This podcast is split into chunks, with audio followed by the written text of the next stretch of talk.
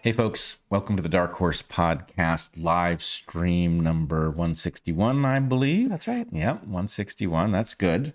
It is. Pretty uh, good. I mean, we don't know yet. that is a fair point. Yeah. Um, it is February 11th.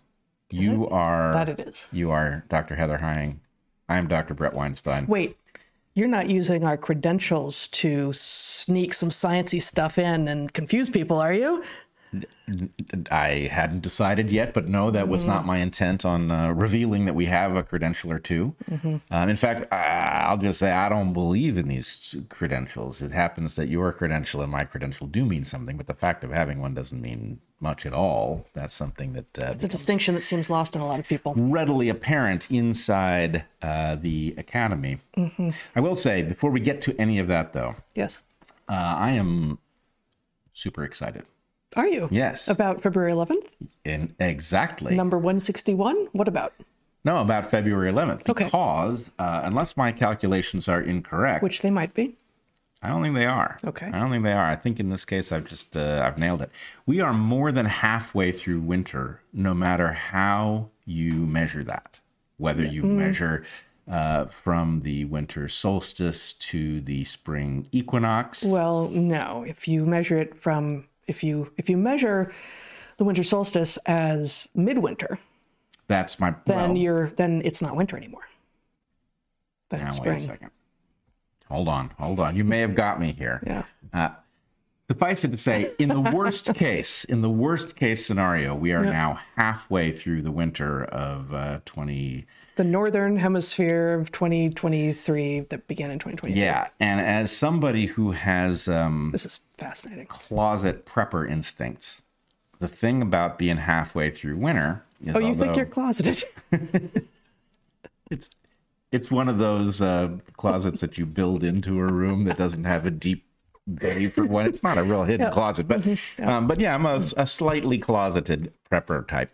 Um, The halfway mark through winter is actually a big deal because it means that if things were to go haywire in a way that would require your prepping and would reveal all of the ways in which you had not gotten all the way to fully prepped, um, the chances that you could uh, cobble your way through what remains are all the greater. So, yeah, I mean, for instance, we don't we don't live in a place that's all that cold, although it gets plenty cold and it snows and everything. But uh, we definitely have enough sun, sun, wood to get us through to get us through the winter at this point. Um, no matter how how cold it gets.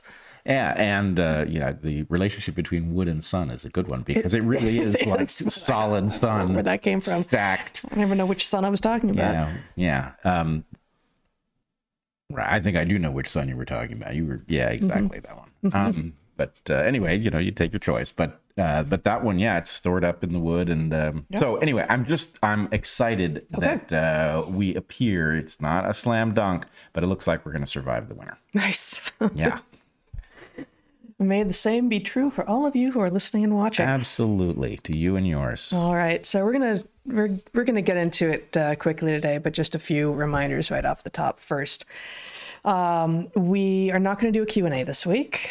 Uh, if you were looking for some Dark Horse content instead during that time, you could pick up our book, Hunter Gatherer's Guide to the 21st Century, or check out Natural Selections. This week, I republished an essay that was originally published in a literary magazine uh, that's now defunct. Uh, the essay is called Memories of a Mugging, and it's an exploration of the sensory nature of memory and told um, through a story that actually happened to me and three of my students on uh, my first study abroad trip in Ecuador, where we were mugged at knife point in Quito. Uh, and it's uh, I'm I'm very fond of this this piece, uh, and it got me thinking about a number of other other things as thinking about uh, memory will do, and thinking about the science of memory also will do. Uh, okay, we are supported by you. We encourage you to join our Patreons, to uh, subscribe to the channels wherever you are watching YouTube, Odysee. Uh, if you are listening only and you're listening on Apple Podcasts or wherever, um, definitely subscribe and share and like. And uh, a reminder that on our Patreons, you get access to our Discord server, where there's a great community of people having conversations in all sorts of modalities. Uh, speaking of the senses, um, by text, by audio, by video, uh, and they don't uh, they don't care what you look like or how old you are or where you come from uh, or what you think, so long as you're respectful and recognize the humanity of all of us. So, Trying to make sense. Let's say. trying, trying to make sense, indeed. Uh, so, uh, and finally, uh, for top of the hour stuff, we have sponsors. We are very grateful to our sponsors. We start uh, start these podcasts every week with three ads, and then we don't do any more throughout the episode. So, without further ado, here we go. Our first sponsor this week is Vivo Barefoot. They make shoes made for feet. Everyone should try these shoes. Most shoes are made for someone's idea of what feet should be. Vivos, however, are made by people who actually know feet. And that sounds obvious. Don't we all know feet? No, most of most of us don't. It turns out, and including many shoemakers who are thinking about what they want a person's foot in a shoe to look like, as opposed to what a foot actually is and what it needs to do in order to for a person wearing these shoes to remain healthy. Those people who do it badly are are shoe mockers. They're making a mockery of shoes, is what I think is going on. All right, I've thrown a monkey wrench into the works. Well, it seems to me that Schumacher is either the German or the Yiddish pronunciation of, I think, uh, uh, it's- it's- it must be. It, it must be right. In which be. case, Mocker. I'm not. I'm not sure this totally works because Mocker is maker in at least some related language. Well, I think it does work as long Shoe as can't I be the word for shoe in German or so. I don't even know. I don't even know what that means. I I apologize to our uh, our native German speakers, but otherwise, I think it stands. and not the Yiddish speakers. There aren't that many Yiddish speakers. And you don't apologize to them anyway. I do, but I think it's more or less academic. Happy Shabbat, everyone. um, uh, a word is spreading about these shoes, and we've talked about this before. But I was approached by a stranger this last week uh, who recognized the shoes I was wearing and asked if they are as good as she had heard. I was, of course, wearing the Vivos that I wear most times that I'm out, and yes, they are. They are indeed as good as she had heard, and as good as we are telling you they are right now. This is again Vivo Barefoots. We love these shoes. They're beyond comfortable. The tactile feedback from the surfaces you're walking on is amazing. They cause no pain at all because there are no pressure points forcing your feet into odd positions. They're fantastic. Our feet are the products of millions of years of evolution. Not just So are ours, our ears. their feet also. Yes, your feet, your ears, our ears, our feet, but we're only talking about feet at the moment. And ears, apparently. No. Humans evolved to walk, move, and run bare. So if you want to talk about ears, you can go read my memories of a mugging piece, and senses, and all this. Yeah. Um, our ears are the product of, yes, millions of years of evolution as well. And no, I'm not going to go there. Okay, modern shoes that are overly cushioned and strangely shaped have negatively impacted foot function and are contributing to a health crisis. People move less than they might in part because their shoes make their feet hurt. I, you know, so this is not a standard ad read, but as long as we're talking about ears. Right? So, one of the um, diagnostic characteristics of mammals, so called synapomorphy, is having these three middle ear bones, which have moved, have migrated from being gill arches in early vertebrates. Um, and we don't have gill arches anymore, as many of you will have noticed. Uh, and some of the, the posterior gill arches have moved, some of the skeletal elements of them have moved and become our middle ear bones and have allowed us as mammals um, to hear uh, really well. And I, it, it raises the question for me of what has happened with the um, tarsals and metatarsals in the feet. There's a, you know there's less there's going to be less modification at one level uh, because there's no sort of you know gill arches to be transformed and to move up into the skull and such, or into the upper part of the skull. But um, but obviously like a horse's hoof with a you know the, the reduction of digits and such.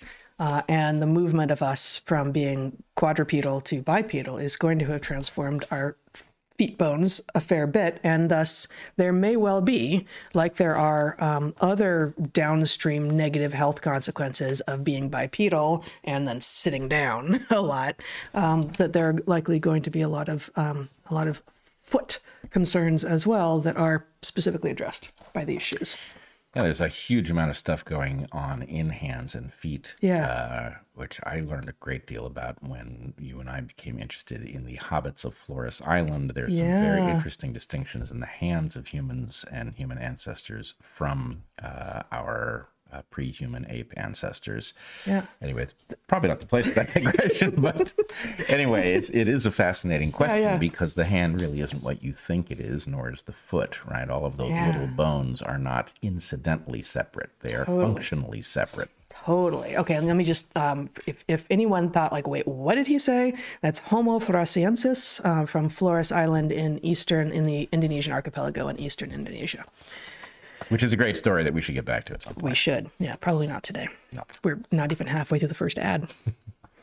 okay. Um, modern shoes that are overly cushioned and strangely shaped have negatively impacted foot function and are contributing to a health crisis. People move less than they might in part because their shoes make their feet hurt. It's not an excuse, though. Just get better shoes. Try Vivos. Enter Vivo Barefoot. Vivo Barefoot shoes are designed wide to provide natural stability, thin to enable you to feel more, and flexible to help you build your natural strength from the ground up. Foot strength increases by 60% in a matter of months just by walking around in them. The number of people wearing Vivo Barefoots is growing. Once people start wearing these shoes, they don't seem to stop. It's certainly been the case for all of us in our family. Vivo Barefoot has a great range of footwear for kids and adults and for every activity from hiking to training and everyday wear. They're a certified B Corp that is pioneering regenerative business principles, and their footwear is produced using sustainably sourced natural and recycled materials with the aim to protect the natural world so you can run wild in it. Go to vivobarefoot.com slash dark horse to get an exclusive offer of 15% off. Additionally, all new customers get a 100-day free trial so you can see if you love them as much as we do. That's V-I-V-O-B-A-R-E-F-O-O-T dot com slash dark horse for your 15% off offer. You know what I appreciate my Vivos most? No. When I have to put on regular shoes. Regular I realize that they are closer to ski boots than they should be. Oh, the other shoes. Yes, the other shoes. The other shoes Yeah. are closer to ski boots than they should be, and Vivos um, are not. They're not. You definitely feel uh, your. On the other hand, you don't want to ski in them. I have not tried that. Yeah. Okay. Even just attaching. The only negative thing I can really come up with. Yeah. Yeah. Don't don't try to ski in them. Okay, our second sponsor this week is Moink. That's moo plus oink. Moink. M O I N K. Moink is working hard both to help save the family farm and to get its customers access to the highest quality meat on earth lamb, chicken, salmon, and more. For instance, fully 97% of the chicken served in the US are dipped in chlorine, but the chicken you get from Moink is grown on family farms and is never and will never be dipped in chlorine. Founded by an eighth generation farmer, Moink delivers grass fed and grass finished beef and lamb, pastured pork and chicken, and wild caught Alaskan salmon directly to your door. This meat is fantastic. Moink farmers farm like our grandparents did, and as a result, Moink meat tastes like it should, which is to say, delicious. Not only that, it's good for you like it should be, uh, which is to say, uh, the animals um, that uh, the Moink products are made from eat while they're alive what they're supposed to be eating. Um, so they continue to be healthy for us to eat, unlike much farm raised um, meat. And no doubt a lot happier because of it. True. They are not suffering illnesses from eating the wrong stuff. Right, exactly. Moink gives you total control over the quality and source of your food. You choose the meat delivered in every box, from ribeyes to chicken breasts, pork chops to salmon fillets. It's all fantastic, and you can cancel anytime. We love everything about Moink. The fact that the mat, the mat, no, it's not mat, the meat, it's meat. It's grass fed and finished on small farms, the lovely publications that come along with it, and of course the meat itself pork, beef, lamb, chickens. It's all completely delicious. Consider treating yourself or someone else to some truly fabulous meat. It's grown humanely and with care, and it's fantastic for you, and you'll never want to go back. Shark Tank host Kevin O'Leary called Moink's bacon the best bacon he's ever tasted. I agree. It's amazing. Keep American farming going by signing up at moinkbox.com slash darkhorse right now, and listeners of this show will receive free filet mignon for a year. That's one of the best filet mignons you'll ever taste. That's one year of the best filet mignon you'll ever taste, but for a limited time. That's M-O-I-N-K box.com slash darkhorse. That's moinkbox.com slash darkhorse. So, can you pronounce Moink properly for the? Uh, No, you can though. I can. Mm-hmm. Okay. Mm. There it is. All right. Yeah. Our final sponsor. And it's not that I'm shy. I actually can't make that oink can't- sound. You yeah. have to practice somewhere. I, I feel like I'm going to inhale my brain into my um, my takes- nose into my brain. takes work. It actually Yeah. took me years to get to being able to do the lamb vocalization. I that one was the toughest for me. But you've got to Yeah, practice the animal. sheep. Little ba- baby baby sheep, or were you doing a full? No, I guess it's full grown sheep. Yeah. Yeah. Okay. Um, but regardless. Yeah. Or as they say in Boston, irregardless. Um, yeah. All right. Yeah, Our here we are. final sponsor, it will come Yes. as no surprise to you, this week is Mindbloom. MindBloom is the leader in at home ketamine therapy, offering a combination of scientifically robust medicine and clinically guided support for people looking to improve their mental health and well being. If you or someone you love is struggling with mental health issues, they probably loom large in your life. There is no one size fits all solution, but you know that you or your loved one needs something that will help achieve a real and lasting breakthrough. Maybe it's time for you to check out guided ketamine therapy program from MindBloom. MindBloom could be your next and most successful chapter in mental health and well-being. MindBloom consists of uh, connects patients to licensed psychiatric clinicians to help them achieve better outcomes with lower cost, greater convenience, and an artfully crafted experience.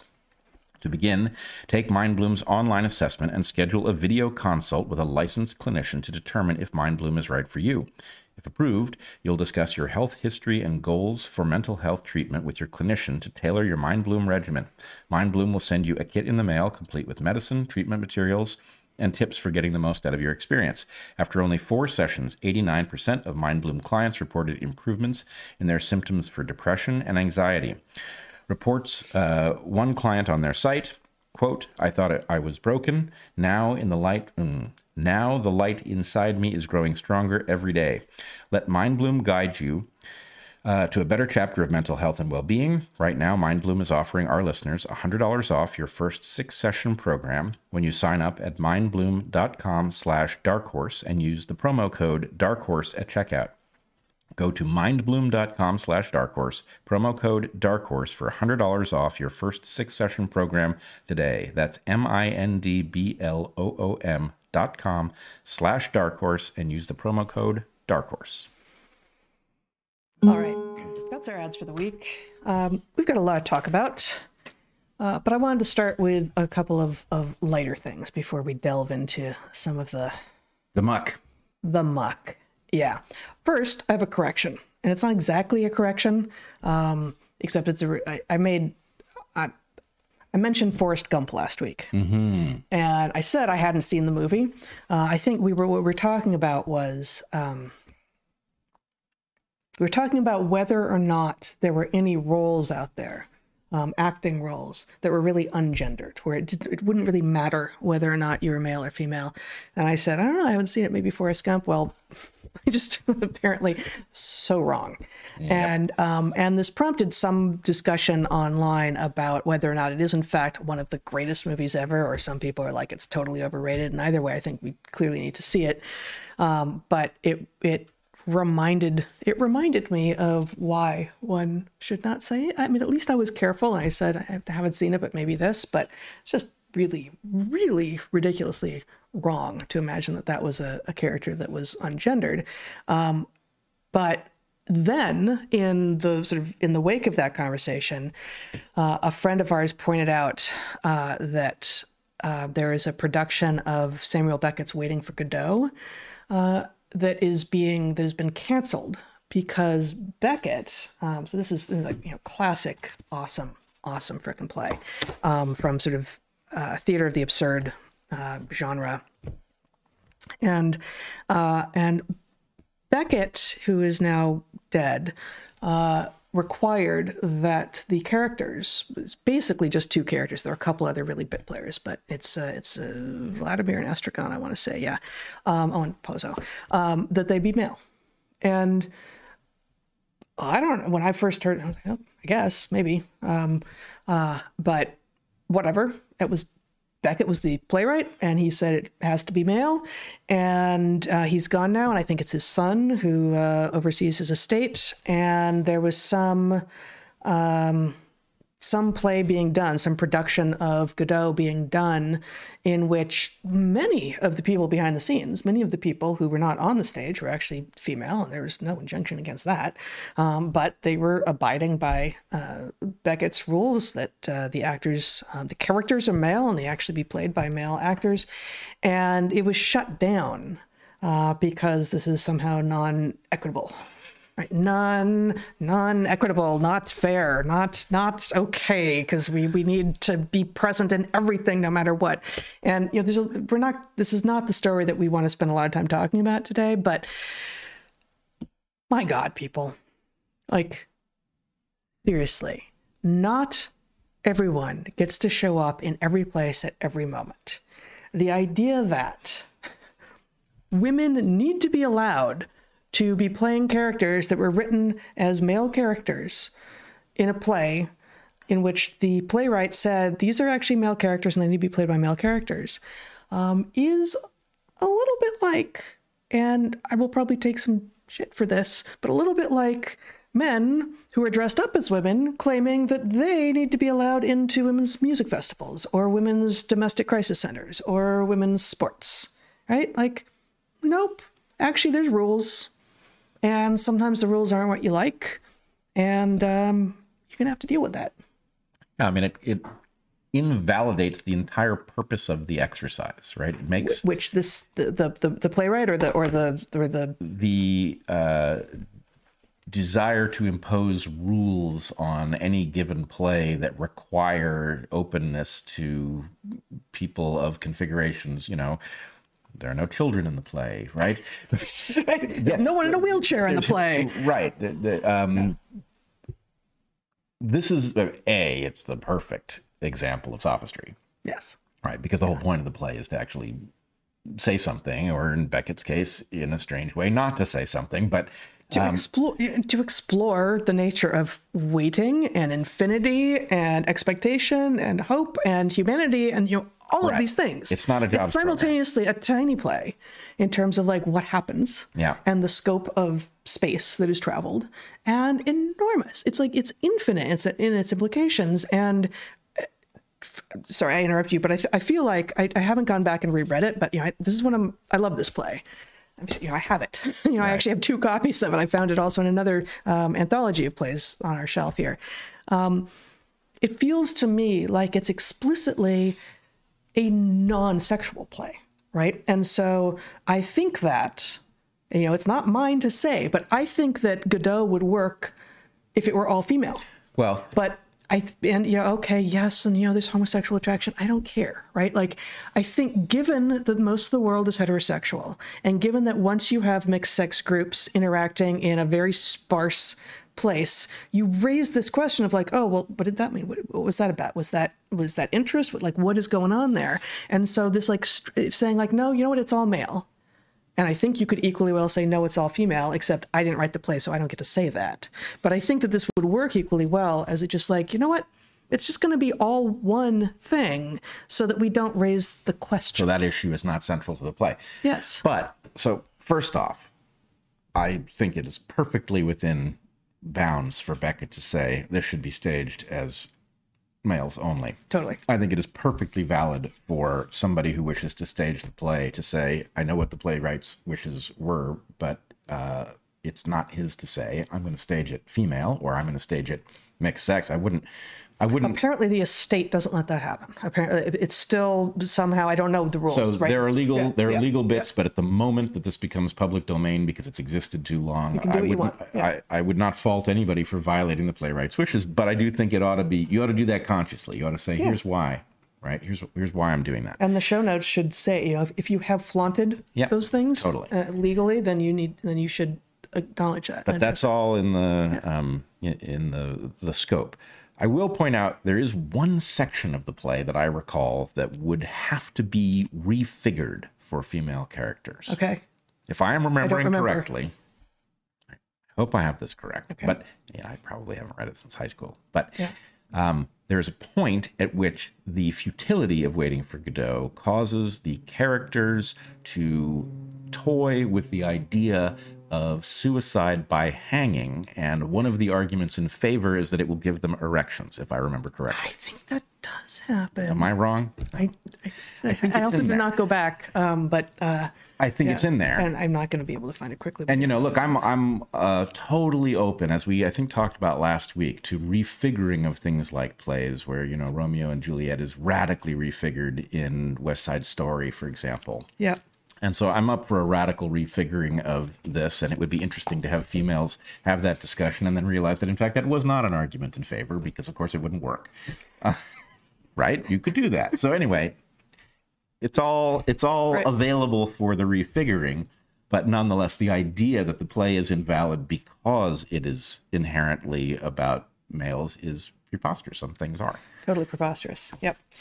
Okay, so there's that, and there's one other thing I wanted to uh, talk about before um, before we get into the main main meat here, um, which I said last week that we would talk about dogs a little bit, and we never got to dogs. And this was prompted by you know not last week, but two weeks ago now. I was in Portland for a few days and hanging out in coffee shops and watching people, and um, and also walking walking around various neighborhoods, watching people. And I had the thought, as I did multiple times when we lived in Portland, uh, and you know less so now that we're on an island without as many without as much commerce, without as many opportunity to sort of run into into people and to do people watching without it being really obvious that you're, being watched. Um, I had the thought, dogs may be the ones to save us. Dogs may save the world uh, insofar as they break down the borders between people. And it's easier if both strangers to one another have dogs because the dogs don't care. And, uh, you know, increasingly, uh, there are people who are like, oh, no, no, don't, you know, well, my dog doesn't get along with it. And like, okay, well, you know, I, I wish you had taught your dog to be a dog then. And like, I, I, know that some dogs really can't, can't do this thing with other dogs, but that's not very doggish of them. Uh, but in general, dogs are curious about other dogs. Dogs are also curious about other people. But people tend to be interested in dogs, and dogs are definitely interested in dogs. And whereas people, uh, especially in cities, are quite happy to walk by each other and either pretend the other person doesn't exist or um, often just sort of stare at them or, you know, make a scowl or something. You know, how dare you smile at me? Uh, once the dog has, uh, once they've gone up to each other and investigated each other, either nose to nose or nose to butt or, you know, all the various configurations by which dogs greet each other, um, the people, especially if the dogs are leashed and are therefore sort of pulled into closer, um, closer proximity, have a much harder time being grim with one another. They just have a much, much more difficult time. And this this is true regardless of you know whether or not you're one of those rare people who actually doesn't like dogs.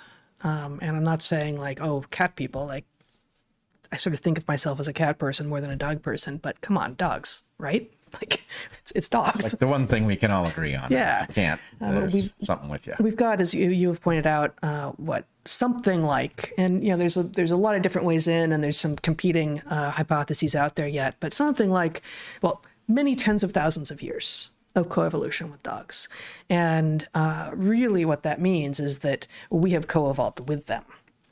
They have, you know, we oh yeah, we domesticated dogs. Dogs are, you know, our longest uh, domesticate. Yeah, but you know we have co-evolved with dogs, and uh, they are showing us.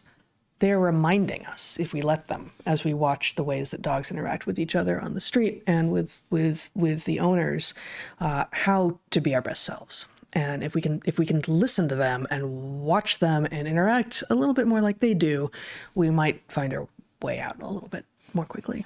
Yeah, dogs. I, I love this point of yours, and I, I quite agree with it. I've seen the online version of this where people put aside their differences uh, to remark on yeah. very often dogs and their interesting behavior. I, I do think it's interesting.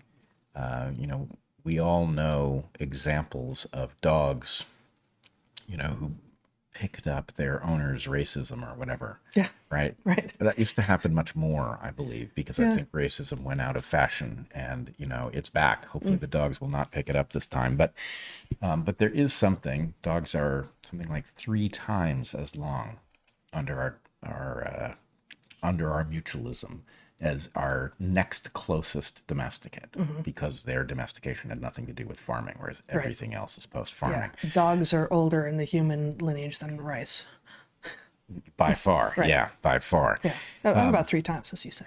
But the there is something, you know, no owner controls what their dog thinks of some other dog. Dogs have their own thoughts. And so there is this way in which you are yes. dragged into an interaction in which the nature of the human beings and even the other dog is, you know, that is beyond yours to say anything about. And, um, you know, I, I, love the idea that dogs might remind us of our more ancient selves, remind us how, how much is at stake and how lucky we are to even be here. You know, what mm-hmm. did the last 30,000 years look like? That we should arrive at this moment where we do have uh, enough control over the natural world that we can, you know, dedicate ourselves to abstractions and the creation of art and beauty and all of these things because more or less we have the basics taken care of. And why we would toy with wrecking that, right? Why we wouldn't be obsessed with preserving what we've accomplished so that we can actually move forward rather than have it all detonate out from under us. Um, you know, a dog is a pretty good reminder of that if you if you tune into it correctly. Yeah, very much so. Okay. Um, did you want to start? Actually, could we finish there? I'm I'm happy either way. But uh, do you want me to start there? I had thought so, but um, you want to start by talking about this then? Sure. Okay. Uh, so, the New York Times. You remember the New York Times? I recall them. Yes. We we do you know that we still subscribe to the New York Times? I know uh, this, this is a thorn in your side, and you know we don't we we can no longer get um, uh, paper delivery here on the island. So, um, it, by the time it gets here, it's so soggy. You just can't. but we're still we're I'm so foolish. uh, but you know, no, I, I I try to read widely, and um, we had been subscribers to the New York Times since we were in college, and uh, and we are still. Um, back when we were in college, I don't remember ever being mentioned in the New York Times. Do you remember being mentioned in the New York Times? I don't think it, I don't think it happened. Um, Yeah. Yeah. Well, um, that changed. Yes. Yeah. Yes, that has changed. Okay, so you can show my screen here, Zach. Uh, we're going to go back and forth a few times. Here this week, uh, sorry, this is from February 9th. So, what is that, two days ago? Steve Bannon's podcast is top misinformation spreader, study says. A large podcast study found that Mr. Bannon's War Room had more falsehoods and unsubstantiated claims than other political talk shows. And they've got an, uh, an unattractive picture of Steve Bannon because, of course, they do. Because, of, of, of course, that's what they do here. So uh, here, maybe give me my screen back here so I can uh, so I can talk a little bit about this. Uh, actually, what we'll do here, the uh, yeah, you can show my screen well, briefly again. This is again from the same New York Times article. Steve Bannon's War Room podcast topped the Brookings Institution's list of political talk shows airing false, misleading, and unsubstantiated claims. They've got um, they looked at a lot of a lot of podcasts, and the top ten sources of misinformation were um, War Room, the Charlie Kirk Show, the Rush Limbaugh Show, the Michael Savage Show, and Bret Weinstein Dark Horse podcast. My God. Remarkable. Yeah. That is remarkable. remarkable. Okay, so um, what the actual fuck? I mean, really, that's like that's a that's about where where I land. But um, this is based on a uh, report from the Brookings Institute. Okay, and you know, did not show my screen yet, Zachary. Uh, I lost the section that I was at. Unfortunately, um, Brookings, which is a, a, a think tank, uh, did this research on podcasts and their content. And they call this research Audible Reckoning How Top Political Podcasters Spread Unsubstantiated and False Claims. And they say, for instance, uh, that. Go, go on. So, let me just say, when I first encountered this, a friend alerted me to the fact that um, that we had been mentioned in the Times uh, in this regard, and I was unaware of it. And I went looking, and oh, it's the Brookings Institution has done a study, and my immediate reaction was, well. I know where the bodies are buried because, in order to make such an assessment, you would need a method. And no method is actually conceivable here. There's no method you could justify because what they're claiming to assess is the veracity of claims made. But what they are going to be talking about are claims in which what is true is in contention. Well, and this so this is exactly what I was just trying to find, which uh, I had it set up, but it disappeared on me. But you can now show Zachary. Um, this is, you know, cataloging unsubstantiated and false claims. How'd they do it? What was their method? Reading from the Brookings Institution research. In addition to systematically limiting the podcast series examined in this analysis, it was also important to restrict the number of unsubstantiated and false claims searched for across podcast episode transcripts, because, you know, there's just so many. To do this, the research relied on claims compiled in two different ways. The first was the text of claims or statements fact checked as false by either PolitiFact or Snopes, two independent fact checking organizations whose fact checks are widely relied upon by the public and members of the media and academia as credible and well substantiated. Are they? Now, my very first natural selections piece, which I called Fact Checkers Aren't Scientists, went through, at that point, that was in um, July of 2021, went through a number of things that PolitiFact had claimed were not just wrong but egregious. They their their rating system goes from like totally true to literally they call it liar liar pants on fire. They called a couple of the things that you had claimed or Dr. Malone had claimed in the podcast that you did with Dr. Malone and Steve Kirsch as liar liar pants on fire level wrong, which then months later at the point that someone had decided to actually reconcile the facts with the facts went oops, not only not wrong or egregious, but actually right, they just quietly, silently switched it and didn't say anything. No public reckoning, no nothing, nothing, right? So PolitiFact is, Brookings says, widely relied upon by the public and members of the media and academia as credible and well substantiated. Yeah, as is the CDC, as is the FDA, as is the WHO, like as are all of these institutions, which time and time and time again during the pandemic have, by us and some other people, been effectively checked using what? Using the tools of science. And um, my God. Uh, so let's just show a couple more things here. This is figure 12 from the Brookings report. Unsubstantiated or false claims about alternative treatments and prevention were more common than all other categories combined. Oh, there we go. Uh, so uh, they found uh, that you know even conspiracies. I don't even know what that is, right? Like conspiracies um, showed up almost uh, you know a quarter a quarter of the time as discussion of alternative treatments and prevention, or uh, you know vaccine efficacy and side effects, disease severity, government policy response, testing.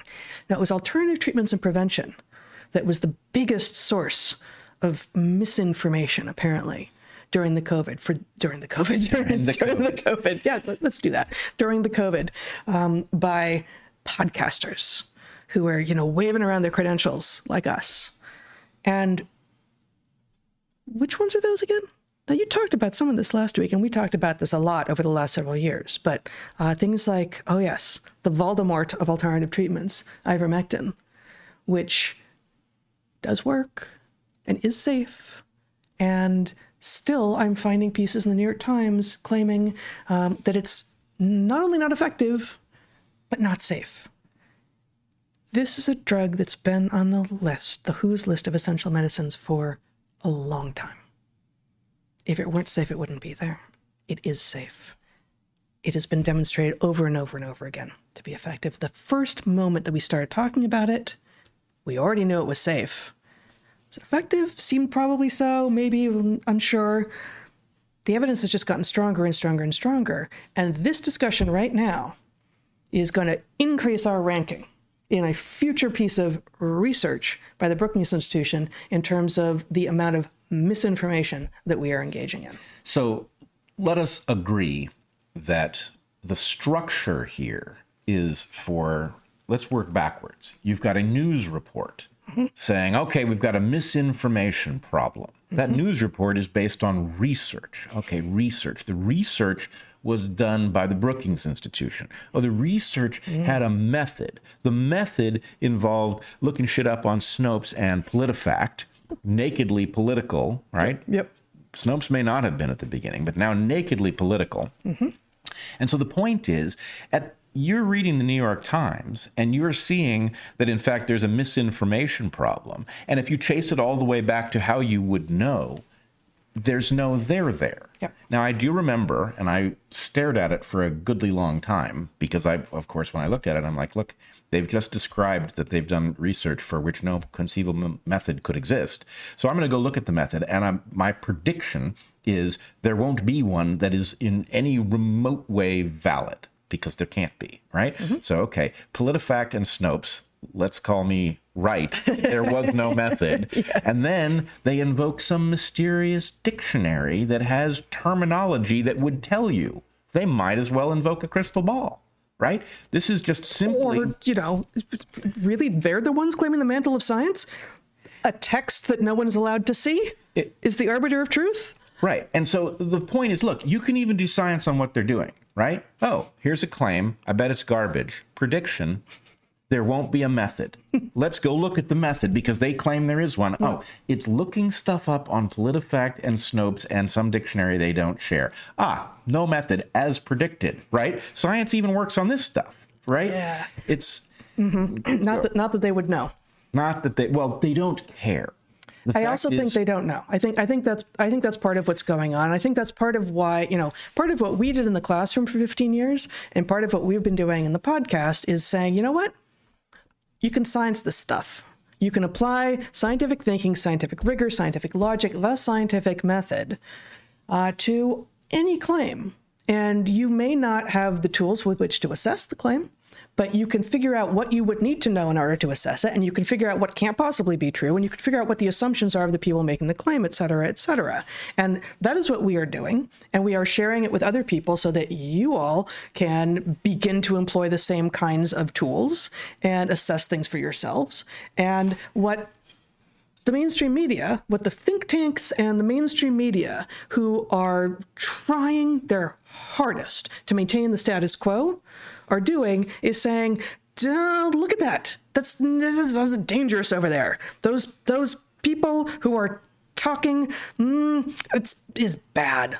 It's Well- it's it's bad stuff what they're doing. it's the exact flaw is pseudo quantification right what they want to do is claim that they made a ranking a numerical ranking right so what mean, they've I guess, done is yeah. they have created the impression that there is something to be counted and what they did is simply counted. and here's the structure it's as objective as can be i mean look we've got a bar graph right we didn't and we, it's not like we took markers those are digits on it. yeah we asked numbers. we asked a spreadsheet to make a bar graph and it just simply took the number in the cell and translated it into a distance on the screen right and the point is yes but you you got it from snopes it's fucking snopes right so Oh my god. and and worse worse you know i kept digging in this thing and it's not like i read it from end but hold on the other thing i noticed right it didn't take long to run across the fact that this is somehow borrowing from data and society. You remember data and society? Mm-hmm. Here's mm-hmm. my recollection of data and society.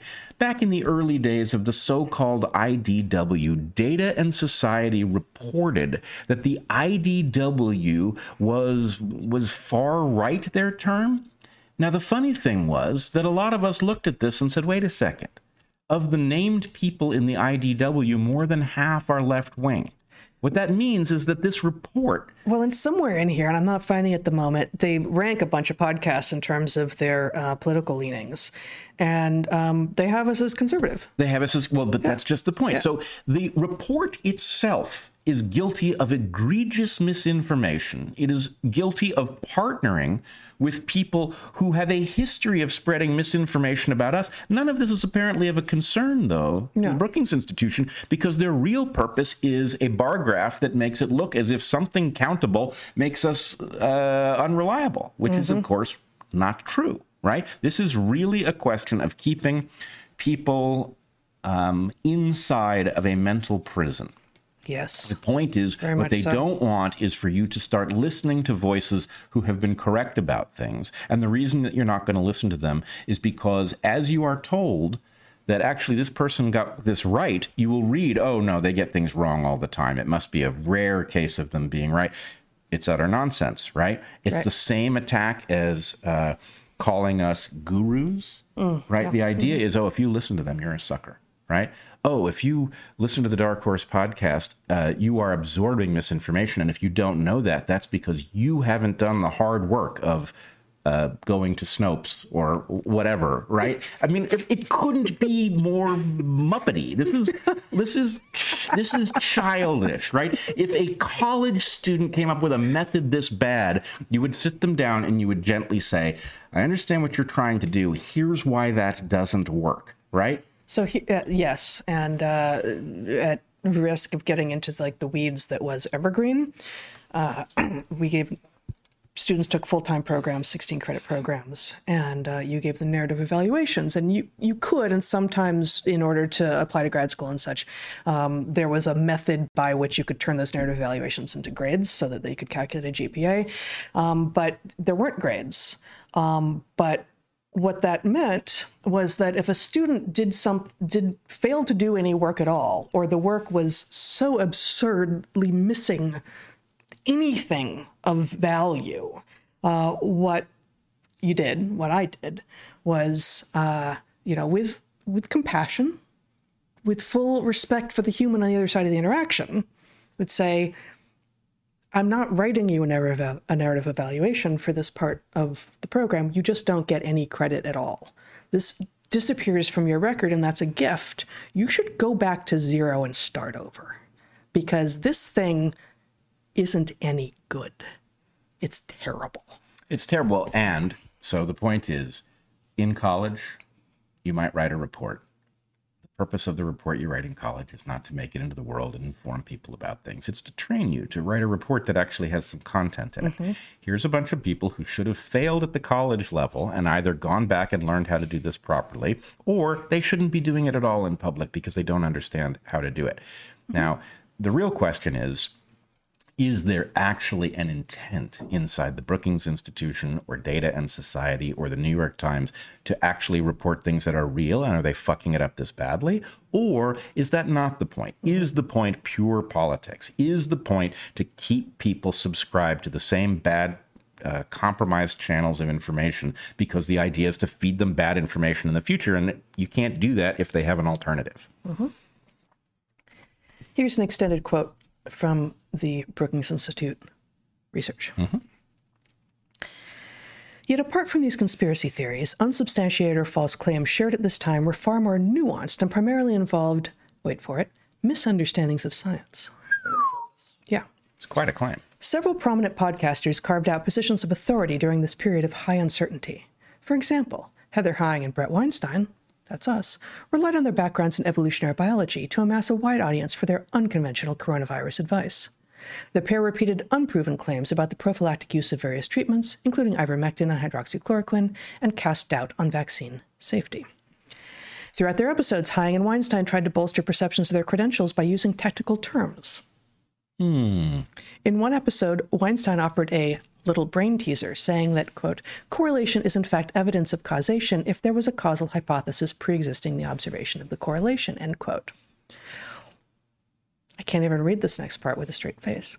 While it's unclear exactly what he is referencing, Perhaps the most basic tenet of statistics emphasizes that correlation does not equal causation and is indeed susceptible to confounders. Although researchers can control for potential known confounders, there may be infinitely more unknown confounding variables driving any observed relationship. Rather than protecting researchers against confounding, a pre existing hypothesis may instead make them more prone to confirmation bias. Weinstein, however, may have deployed this language to appear to burnish the scientific bona fides of the hosts for a non technical audience you know, who's trying to burnish your scientific bona fides for the benefit of a non technical audience, that's you, Brookings Institute, and the New York Times, and all the rest of you. You clearly have no idea what you're doing. You don't understand what a hypothesis is, and that prediction changes the baseline. Oh my God, this is so bad. I, am well, sorry. Like, they, let they me just finish read. Like, this is so bad. Okay, go on. They have in, so bad. They have invalidated most of science in their claim because what they've done is ruled out the possibility that you could test an idea by making a prediction and then seeing whether the correlation exists. If this is true, you can't know anything ever. Eh, there is no knowledge. What's There's more, no basis to know anything. What's more, what is the, it? The very things that they are claiming that we. The most basic tenet of statistics. Right, but the, with, so this is a classic. This is a My classic um, midwit idiocy. Yeah. Right, because the point is, Yeah. um, you come to a level of understanding, which is correlation does not imply causation, which is shorthand for correlation alone does not imply causation. Right. Our brain teaser was yes, it does imply causation when you hypothesize that there would be a correlation. The evidence is all the stronger if it is an unexpected correlation predicted only by that hypothesis. And then, lo and behold, you find it. And so the point is, these people are non scientists misunderstanding what actual science is and deploying this syllogism without an understanding of what it even means. And if I mean, I guess you, I, I will finish the rest of this in a minute, Zach. You can take this off this the screen for the moment. Um, if if the author of this report is willing to say, I don't even know what this means, but we all know, don't we? The correlation doesn't imply causation. Why is it that we are supposed to take anything that this person says, or that the people who rely on this kind of analysis, with any kind of seriousness. Like, th- this is a demonstration of a failure to understand basic scientific logic. Right. The, So basic. the most fundamental scientific most logic, fundamental. which is that we we you know your observation of a pattern is not a scientific conclusion. You have to get to a hypothesis about what might cause the pattern, then you have to test that with a prediction, right? That's how you discover this. And so even and their this- own report should collapse under this because Yeah. the whole idea that anybody knows what's true about COVID and therefore that we can say that those other things must be false. That comes from work in which people have deployed a hypothesis and then looked for a correlation. to be fair to these people, which I think we're being very, very fair, but um, they're not alone.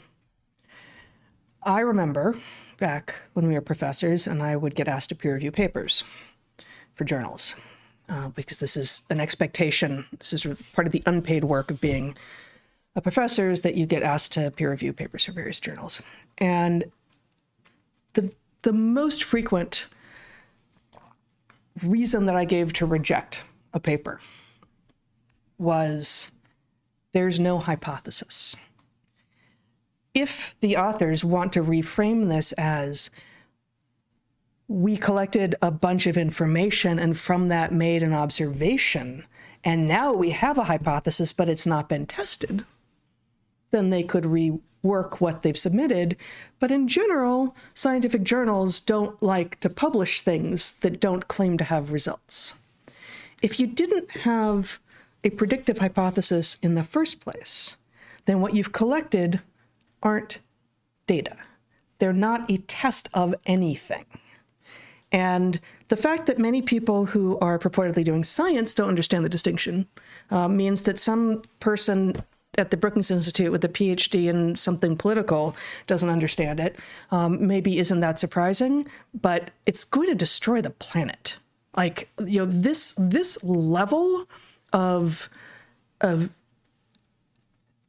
the combination of like deviousness and ignorance is devastating to discourse and to our sense making.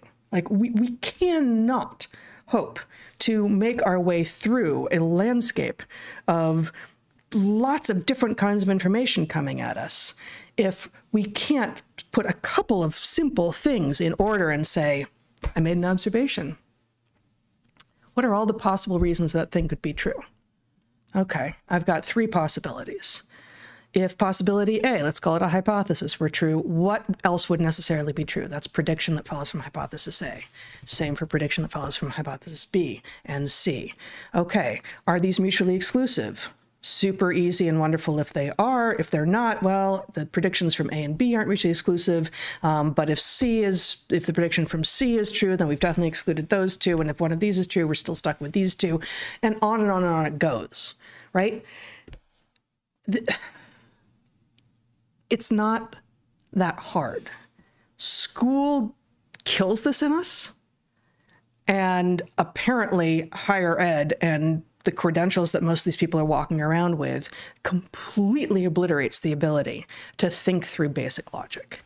You have something to Yeah, say. I- I've got a couple things. Yeah. One, one of the things that we have done from the beginning on Dark Horse is build up people's scientific toolkit with principles that we rely on. I don't claim that they're necessarily finished, but there are a couple principles that, that belong here. One principle is every scientific paper should describe its relationship to a hypothesis. And the relationship really comes down to one of two things. Either it's an observation, which leads to a hypothesis, which then needs a test, or it is a test of a hypothesis that exists. Now, part of the problem, as we've talked about, is that this is all on the honor system. And one of the way for people who are pursuing a credential or grant money to cheat is to pretend that some observation they've made was actually a test of a hypothesis that they only came up with after. Oh, look what my data showed. Oh, I totally thought that all along. Yeah, yeah, yeah. This was a test of that thing that it's now shown to be true. Uh huh. So the honor system is a problem here. Yep. But when done properly, you're doing one of there's nothing wrong with not having a pre-existing hypothesis, but the point is that says you're on step 1. You're on the observation phase, That's right?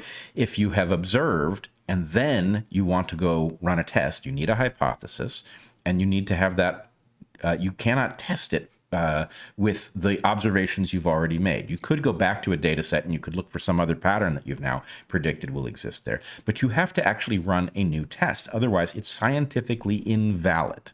Right. So, anyway, that's the process that I You don't You can't think go back to your own data set.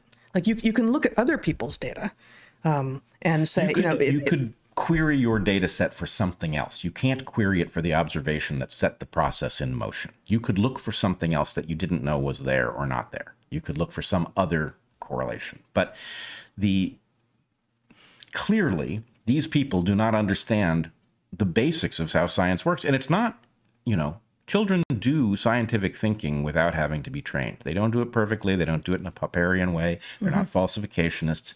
But the point is, scientific thinking is natural. And as you say, it's drummed out of us by bad education. Yep. But these people clearly either don't know or don't care or both, right? The second piece of uh, the toolkit I want to point out um, somewhere in what you read, they do what Scott Adams calls mind reading, where they say that the reason that we have used technical terms which they don't understand Weinstein, however, may have deployed this language to appear to burnish the scientific bona fides of the hosts for a non-technical audience. Is that the sentence you were after? Yeah, first of all, for a bunch of humanities morons, that's not even good English, right? Read it again.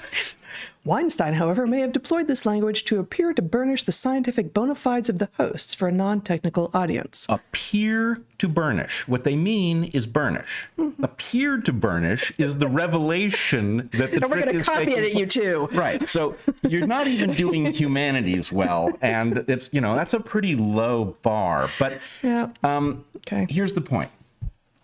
What are the chances that that accusation would land on a podcast that has the following thing as a piece of toolkit which we have deployed and tried to teach our audience repeatedly? What's that going to be? The distinction between jargon and mm. terms of art. Yeah, yeah. Now, what we say mm-hmm. is that terms of art are a necessary evil. If you're working on something technical, you will probably need some terms that are not straightforward. This should be minimized. You want as few of those things as possible. You want them as straightforward as possible. But if you're working on technical material, it's probably not going to be zero. You're going to have to make some terms that are technical that need to be described explicitly jargon is the abuse of the fact that you might need technical terms to do technical work, to keep people out, to keep them from knowing what you're talking about. It is the use of unnecessarily complex language in order to limit the discussion to only insiders, right? That is not a necessary evil. That's just simply an evil. So the idea that they're going to accuse us of using language like correlation and causation. Right. For, yeah, exactly. Hypothesis. Yeah, that's definitely us using jargon there. Mm-hmm. All right. So I, I, I do have to confess that as you were talking, I thought I did just use the word synapomorphy during an ad read for shoes, but I did define the term. yes. Yes. You did define. Yeah. exactly. Um, yeah, synapomorphy is one of those things. It's it's a necessary evil. It's not a it's not an, an immediately intuitive term. But Since we're no longer in the ad read, and I've just used it again, a synapomorphy is a shared derived characteristic for a particular clade. So hair or fur is a synapomorphy for mammals. And that doesn't mean that we all have them because you can lose them, but it's diagnostic for the group. it means that it accompanies the evolution of the group, and it didn't exist uh, in the group from which the group de- descended. It doesn't uh, uh, exist in pre-mammal ancestors. Yeah. Four chambered heart, also a synapomorphy of mammals. Anyway, the diaphragm, Yeah. Um, okay. So anyway, I, I think first of all, um, let's just be honest. Uh, if the question was, we have been. it- of course, Yeah, no, but Let's I'm just saying, like, honest. let's, let's, can we hold that thought? I would like to take this opportunity to invite the staff at the Brookings Institute and the New York Times and all the rest of you guys to be honest. Let's be honest. Start now. Yeah, start. It would be good. Yeah. I would- be. I would be less resentful of our New York Times subscription if you started being honest now. Yeah. Um, let us be honest about the score here. Okay. Mm. At a logical level, this is as stupid as a report could be. It is Yes. an exercise in pseudo quantification. It is hilarious that when you get to the methods, you find Snopes, PolitiFact, and some dictionary that they don't share, right? that is not a method. That's garbage. Yeah. Okay. They still win. That's the problem Yeah, yeah, yeah. because most people will be scared away from podcasts like this one by the implication that somebody has done a scientific study and d- decided that we are saying untrue things. So this is absolutely cheating. What they're doing is Oh, yeah. instead of pointing to a thing, you know, uh, the spike protein made by the uh, the vaccines is cytotoxic, right? That is a factual claim that I made or Robert Malone made. I can't remember which one of us made it Mm-hmm. In on that in that episode, podcast yeah. We were fact checked, I think, by PolitiFact, who said that's false. And then it turned out to be true, of course, because logically speaking, it makes sense that because the spike protein of the coronavirus is cytotoxic and the spike protein made by the vaccines is much more like that spike protein than it is different, and there's no reason to think its differences render it non toxic, right? It was a logical thing to say. But the point is, they don't want to have that discussion because they will lose, right? Where we have gotten stuff wrong, we have corrected it. It's not a win for them. There's no accusation to be leveled. What they want to do instead is pretend that actually there is a volume of information that they have gone through it and they have discovered a pattern of being factually incorrect without having so hard. Right. Now, the funny thing is that we actually had you at one point on our podcast uh, said that we needed better skeptics. Folks decided to take up that challenge and they actually went through transcripts of our podcasts. They solicited from our critics mm-hmm. indicators of where in those transcripts we had said something that was incorrect. And then they went and evaluated those claims and they did not find this pattern. They found a few very minor places, mm-hmm. but in general, they found that all the things that people were saying were false were not, in fact, false. Right. So, if done uh, by some reasonable method, it comes out entirely differently. But the real point is the bar graph, the imprimatur on the New York Times, the imprimatur on the Brookings Institution, all of those things are designed um, to scare people away from things that they have no mechanism for directly challenging. Yep. Um, couple more things from this. Um, just the same section that I was just reading from in the Brookings Institute thing. You don't need to show my screen here, Zach. Some podcasters also cited non peer reviewed preprints and data, which often contained faulty statistical analysis or poor research designs, to bolster their prior beliefs on the efficacy of ivermectin, for instance, while summarily dismissing similar non peer reviewed studies whose conclusions ran contrary to their preferences. Uh, I read that, and then by chance, um, because uh, I get nature and science into my inbox whenever they put out a new issue, uh, I, I saw this, which you can show. My screen now. This from Nature this week. This is Nature News. So, you know, Nature is one of the two uh, most prominent science journals in the world.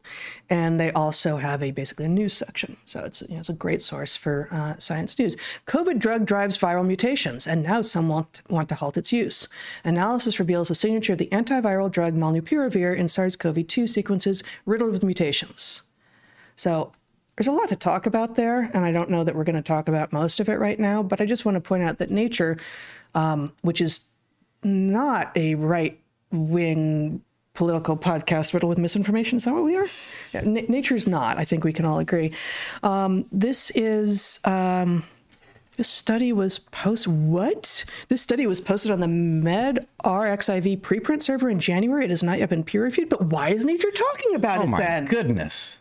There's have- probably statistical errors in there that the peers would certainly have discovered because the peers definitely know the difference between uh, right. causation and correlation. which of course um, pretends that the effect of peer review is to vastly increase the quality of what is published and that is actually a testable hypothesis i'm trying to remember somebody wrote a very good i believe it was a substack evaluating peer review's effectiveness at this very thing i read it a couple weeks ago i will attempt to dig it up and assuming i can find it we will put it in the in the notes of this podcast but the point is, peer review is actually a failure in this regard.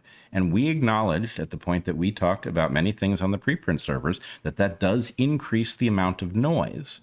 However, what it means is that you don't have all of the skullduggery that takes place in the so called peer review process interfering with your ability to know what's going on. You basically have uh, a raw scientific discussion and you have to sort wheat from chaff, which is what we do. And that's Yeah. part of what we did from the beginning. Now, we, we've talked about peer review many, many times on this podcast, including very early on in our discussion of COVID back in like March or April of 2020. Uh, you know, it the idea sounds brilliant. It's not inherent to the scientific process at all. Um, what is is uh, opening up your ideas to be challenged by friend and foe alike. That that is um, an important part of the scientific process. But peer review is not. Peer review is basically a modern invention to deal with the fact that we, you know, there's a lot of people trying to do science now and trying to get the attention of you know even nar- larger number of people.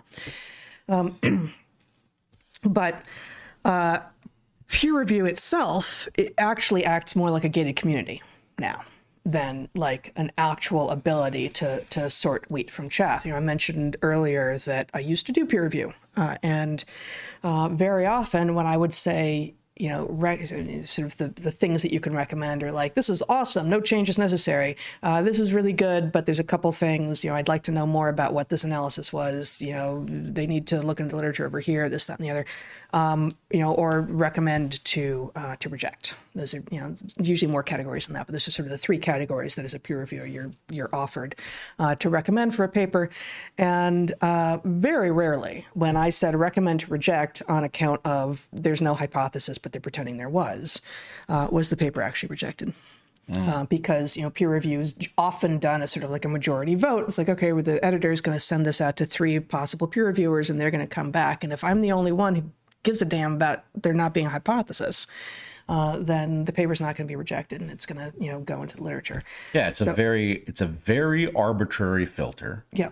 uh, that often introduces errors. It sends authors back to do things that are unnecessary. It fails. and you know? And the, the the differences between the peer the peer reviewers is uh, you know, it's it's funny like this it's Yeah. its own it's, a its own literature It's a severely broken process that has really no purpose, right? It's really a holdover from a time in which there was a limit to the amount of stuff that you could publish because ink and paper were expensive, and so that space had a value. yeah Um, and the fact is, this stuff is now electronically published. Why should anyone be in a position to stop you from publishing a piece of work because it's bad? If it's bad, it doesn't stand up. But if it's great and somebody said it was bad because they were your competitor and they didn't want it to see the light of day, why should that have any weight at all? You, Well, so you know, if I'm if I'm in a steel man, you know, why journals, why editors, right? There's too much information, uh, and we all have to we all have to figure out some ways to funnel our attention to ex, you know to exclude some of the things that want our attention so that we can focus on this. And I've told this story before too, but you know we we are generalists. We have done very you know very focused highly specialized work in a number of domains. Um, but we are more or less generalists as in general is uh, the approach to understanding life that is evolutionary biology but i remember the you know two day interview that i had when i was uh, applying for the job at evergreen uh, i had an hour free between all the different interviews and such and i went to the library and the library was pretty bad. It was very bad. Uh, it was a little, you know, a podunk library without very many journals at all, and this would have been in 2002, I guess. Uh, and so there wasn't as much available online. And I went to uh, one of the faculty on the committee that was deciding whether or not to hire me, and said, "How do you how do you do your work here? I don't like I don't I don't see how you can do your work when this is the library you have access to." And this person, who I respect greatly, said, Oh, I subscribe to the three journals I need, and that's it. That's all I need. I thought, well, but I don't just, I don't even know which three journals I would choose. I mean, I, you know, I probably name three. If you really told me you can only look at three scientific journals ever for the rest of your life, I'd pick three.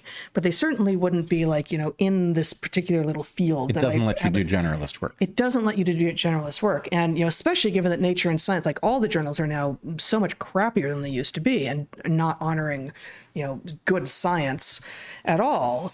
Uh, you know, the idea that, oh, I just, I look at the thing that I need to look at that I'm interested in now. Like, even if that is good for you now because the particular research program you're doing now for the next six months or a year really does take you into that space, how about letting your mind expand and go into an adjacent space and an adjacent space and over here and over here and over here? And you know that is one of the things that the internet has allowed that you don't need access to the library of alexandria or whatever its modern uh, counterpoint is. You can say oh oh okay. And, and this you know this is actually some of the work that i did for bob trivers back when i was his research assistant as an undergrad before you know the early 90s you know, he'd be he'd read a paper and be like, "Oh, wow, what? Oh, I want to see these references. Go get them." And Bob, I, you know, who was a generalist. Bob, who's a generalist, still is right. Um, and he'd say, you know, this is this is my job for him. Like I would run back and forth between his office and the library and get the references and photocopy them and bring them back. And he'd quickly say, "I'm like, oh, this reference," and go back. And now you can do that without having to hire a research assistant, right? So, uh, and it was amazing and if you really are only saying, oh, I'm only interested in these little things here, well, you're not going to be able to see the bigger picture, and therefore you are inherently going to be missing at least some of what is true and maybe all of it. A couple points. One, the reason, so there has been a a dramatic narrowing of focus. Graduate school narrows you to focus on a question so small that you can't get scooped because you're the only expert or there's one or two others and you know what they're working on, right? Yeah. And it's a terrible process from the point of view of getting the most bang for the buck out of science. You want people as generalists. A, they make much better teachers, right? If you want to teach the next generation how to think and what's true, you don't want somebody who trained very narrowly. You want somebody who trained broadly but B, the innovations of a generalist are likely to be much more consequential, right? Yeah. The point is, they're not some narrowly focused thing, which, yes, maybe, you know, there's some cure for cancer lurking in your narrow little uh, realm, but probably not, right? If yeah. you're going to find some general principle that is actually going to level up a bunch of different disciplines, it's going to be a generalist who finds it. The second thing is, um, you you bristled a little bit at my claim that who's why should peers be able to stop you from publishing your thing just because they say it's bad? The fact is maybe I just said I, I can defend why editors and journals exist. Oh, I'm not arguing that editors and journals shouldn't exist. Maybe they should. I think by and large they're terrible. But they're not the only thing that should exist. But the point is that should be no bar to your yes. putting your work yes. somewhere where it can be evaluated. If it takes 500 years for your work to turn out to have been prescient, right? The fact that people were wrong for 499 years after you did it right. is not an argument against people reading it. That's In right. fact, they should be able to go back and find out. You know, this person was dismissed at the time. Turns out they were right, and mm-hmm. so the, the whole idea that we are being taken to task for reading the unpeer reviewed literature as if peer review was any good at all, which it isn't, mm-hmm. right? It's a it's a it's a um, it's a negative influence for many many reasons. But the idea that we are being taken to task, nature is not being taken to task because it obviously uses the uh, unpeer reviewed literature. And the whole point here is to put a shackle on our ankles, not to actually apply some standard generally. But, um, but the fact is, look, that literature is what it is. And yes, you need to realize that nobody has vetted it for you, but the vetting doesn't work. So, okay, there's a lot of, there's a lot of chaff. In order to get to the wheat, you got to be better at it, but that is the point. And who's going to be good at it? Generalists. That's right. Um, okay, one more thing about Brookings Yeah. before we before we leave this. Uh, someone pointed out to me online uh, that uh, Brookings has been a uh, a somewhat bought entity for a while now. So they pointed to this article. You can show this, Zachary. Um, this was in Washington Post in 2014. This is a you know nine year old article on um, basically the influence uh, that is being bought at, at Brookings, and just a couple of of things here. Lobbyists say they warn clients not to expect that they can dictate research results from an elite think tank such as Brookings, but note that they gain a chance to make their case directly to researchers, stay in touch as papers are written, and suggest participants in public forums. Whoa. By enlisting Brookings and other top tier think tanks, quote, you can amplify or raise an issue, said Ed Cutler, a senior partner at Mercury, a public affairs and lobbying firm that has developed expertise in think tanks. Quote, you can buy attention, but not a point of view or an outcome. So we have talked about the nature of attention before. You can take my screen down now, Zach. Uh, and I could, you really, really what I wanted to say is just read this entire book. This is The World Beyond Your Head by the awesome Matthew Crawford on becoming an individual in an age of distraction. So this is the book that followed his um, his amazing, also amazing book, Shop Class as Soulcraft. Uh, this this book explores the nature of attention, the attention economy, uh, the fact that while we no longer are uh, eagerly putting up with having um, polluted air, polluted water, uh, a lot of us still put up with toxins in our food and our medicine, but increasingly people are, are thinking carefully about what is it that we have changed in our environment that is actually bad for us and and and um, and making us crazy frankly. He, he focuses on attention in this book. So just a quick um, excerpt um, from this book. You can see if you can see on the edge there. You probably can't see all the book darts. Uh, this this book is well worth book darting, and again, I highly recommend it. When we go through airport security, the public authority makes a claim on our attention for the common good. This moment is emblematic of the purpose for which political authority in a liberal regime is originally instituted public safety, and rightly has a certain gravity to it. But in the last few years, I have found I have to be careful at the far end of the process because the bottoms of the gray trays that you place your items in for x ray screenings are now papered with advertisements, and their visual clutter makes it very easy to miss a pinky sized flash memory stick against a picture of fanned out L'Oreal, L'Oreal lipstick colors.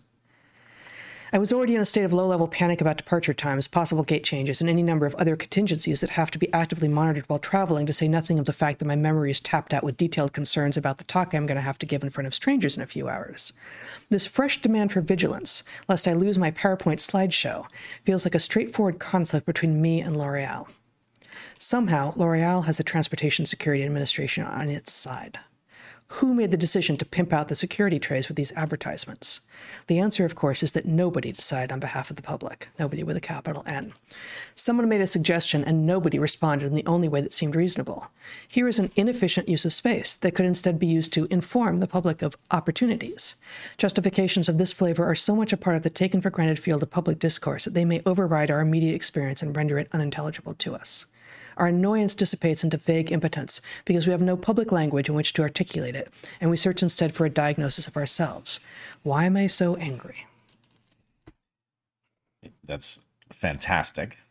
Yeah. Um, so I, I want to go one step farther before we leave this topic.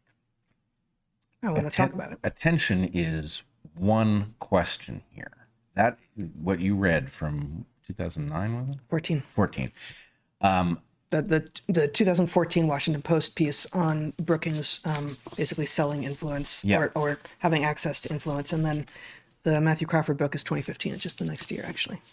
So, A, there's a claim in there right? Oh, well, you can buy attention, but you can't buy influence, right? The point is, if if it were, this is the process of capture taking place. Yes. If the Brookings Institution was independent, then it could check the uh, quality of work done by others. That's a hazard. If the work done by others, if you know Pfizer has purchased bad work to advance dangerous products, and it has caused the New York Times to be blind to the obvious indications that there is a problem inside of the uh, connection between pharma and science, right? Then the Brookings Institution could spot it. Well, pharma can't very well tolerate that, so it's going to have to capture Brookings. So I don't know. The, I don't know whether the connection here is pharma, but the basic point is: look, you are watching a process unfold in which something that could credibly tell us that the system has been compromised must itself be compromised so that it will not tell us that. Mm-hmm. Right? Of course, you can buy influence, right? Once one of these entities that has uh, a financial interest gets its way into these organizations, then the point is well, you know, how smart do you have to be to realize that your grant is going to get funded if it leads in a direction that is pleasing to the funders rather than is not going to get funded if it displeases them? It's not a hard thing for people to recognize. And so, of course, all of these things, you know, can you can you buy influence over a senator? That would be illegal, right? Okay, but are there a thousand ways? You know, what can you wink at a senator, senator such that they know that they're going to get a certain job in the private sector that isn't going to require a lot from them and is going to spit a lot of money in their direction after they leave uh, public service? You know, it's sure hard to prosecute. You know, mm-hmm. Is it, you know, what did that wink mean? Oh, I just had something in my eye.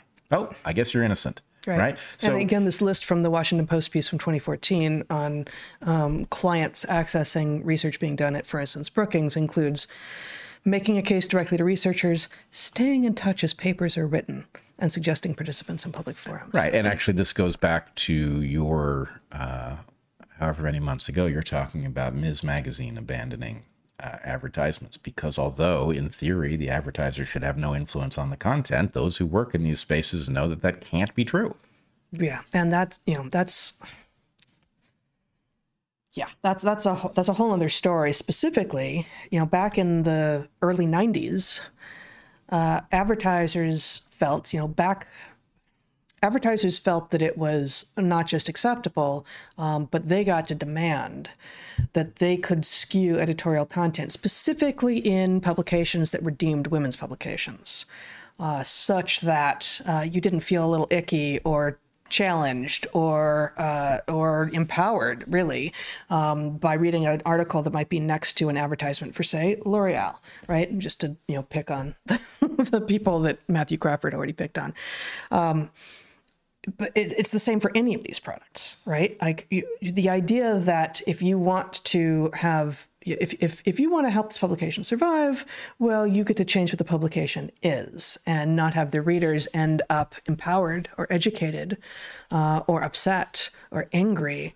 Well, then uh, the publication is no longer what it was. So basically, you're buying an audience that in buy in in setting the terms for what your what your fees are going to buy, you are guaranteeing that the audience will disappear. Right, the, the, the audience that was there for challenge, for you know, for education, will not continue to stay for you know cute stories about what lipstick to buy, or maybe they will.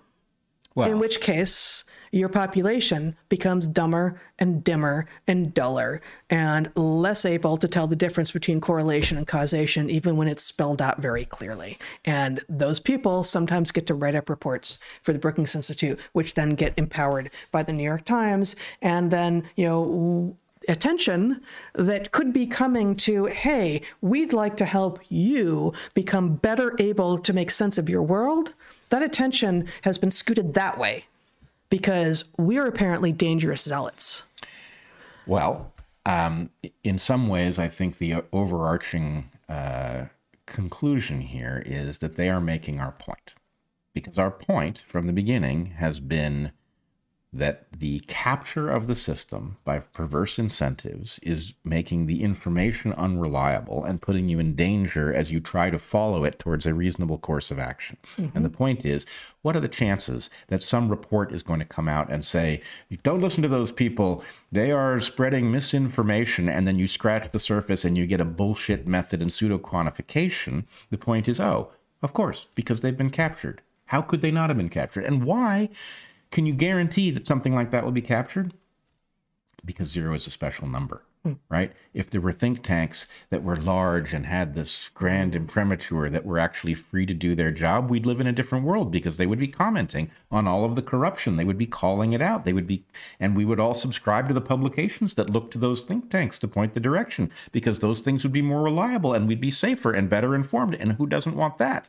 And so the point is, this is the immune system of this is the immune system of the corrupt uh, institution killing apparatus mm. fighting those yeah. who frankly have to be outside of an institution even to do the work right that's the thing we're out here uh, defenseless because it's the only place the work can be done because otherwise somebody says uh, dr Heying, i would like you to sit down with our funder so that they can uh, you know point your attention to some issues with the research that you're doing right? And the point is well where does that not happen? Well it doesn't happen here right? It doesn't happen here.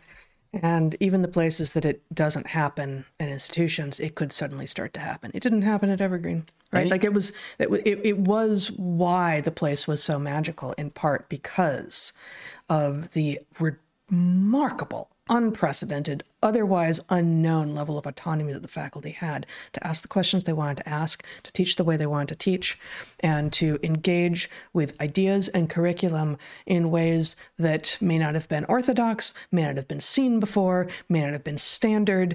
And as long as you had respect and honor and everyone ended up okay in the end, like good, challenge uh, make people feel uncomfortable for sure. You know, and you know because we were doing field biology, like we're going to take risks of all the sorts, and we're going to be careful, and we're going to make sure that we plan a lot of things in advance by making sure that you have on board all of the tools that you need to make decisions in tough situations. But ultimately, this is about you and the universe and being honest about what you're seeing and what you're doing. And that's what we continue to do now after you know after the school went insane and now after you know the government and all the three letter agencies have gone insane. And we were commenting on those things you know to classes of 25 and 50 students for you know a long time before we were doing that to an audience here that was larger than that of people we don't know. But you know the the lessons are the same. This is not you know the the idea that uh you you the institutions are captured and they are often doing exactly the opposite of what they're claiming to do is not news to us.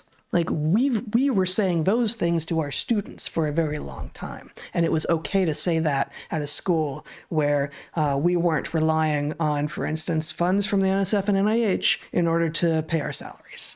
So, in some sense, you've got um, a pattern we can uh, observe what has taken place here and we can describe the pattern and then it makes a prediction about next time right? Yes. If you are calling out the capture of institutions if that if that institutional capture has covered everything right then you will be attacked by institutional stuff. Yeah. it will attempt to portray you as objectively off base. And when you scratch the surface you will find bullshit in the methods. That's the prediction every time. Snopes. PolitiFact. For an example, unnamed Snopes. dictionary. Yeah. All right. Uh, there's a lot of other things we could go to here, but uh, maybe we should. Uh, you, you had something something big, and you said you wanted to finish there, but this will take a while. And why don't we why don't we save the rest of what we might have done for next week? All and right. So I, I do want to warn people. There is a way in which this could be us lost in back and forth with online discussions, which don't matter. It's not that. I want to talk a little bit about an interaction that I've been having with Scott Adams. Many people in the replies to this interaction have alleged that Scott is acting disingenuously, that he is not functioning in good faith.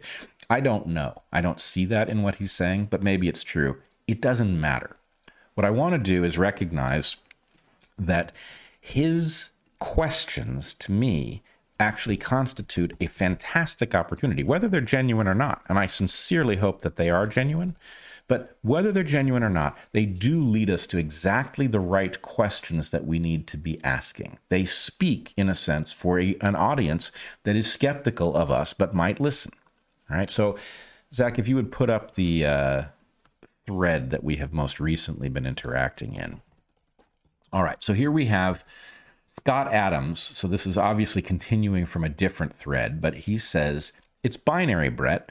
Either you have a secret way of knowing the future of long COVID and also long term vax injury, or you guessed about the risks, same as I did.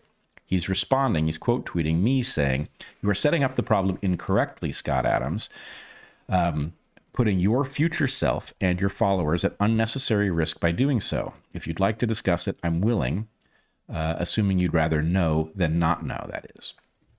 Okay, my response to his uh, claim that I am guessing, I say, as I said, you are setting up the problem incorrectly. It's not a guess, it's priors, weightings, and evidence.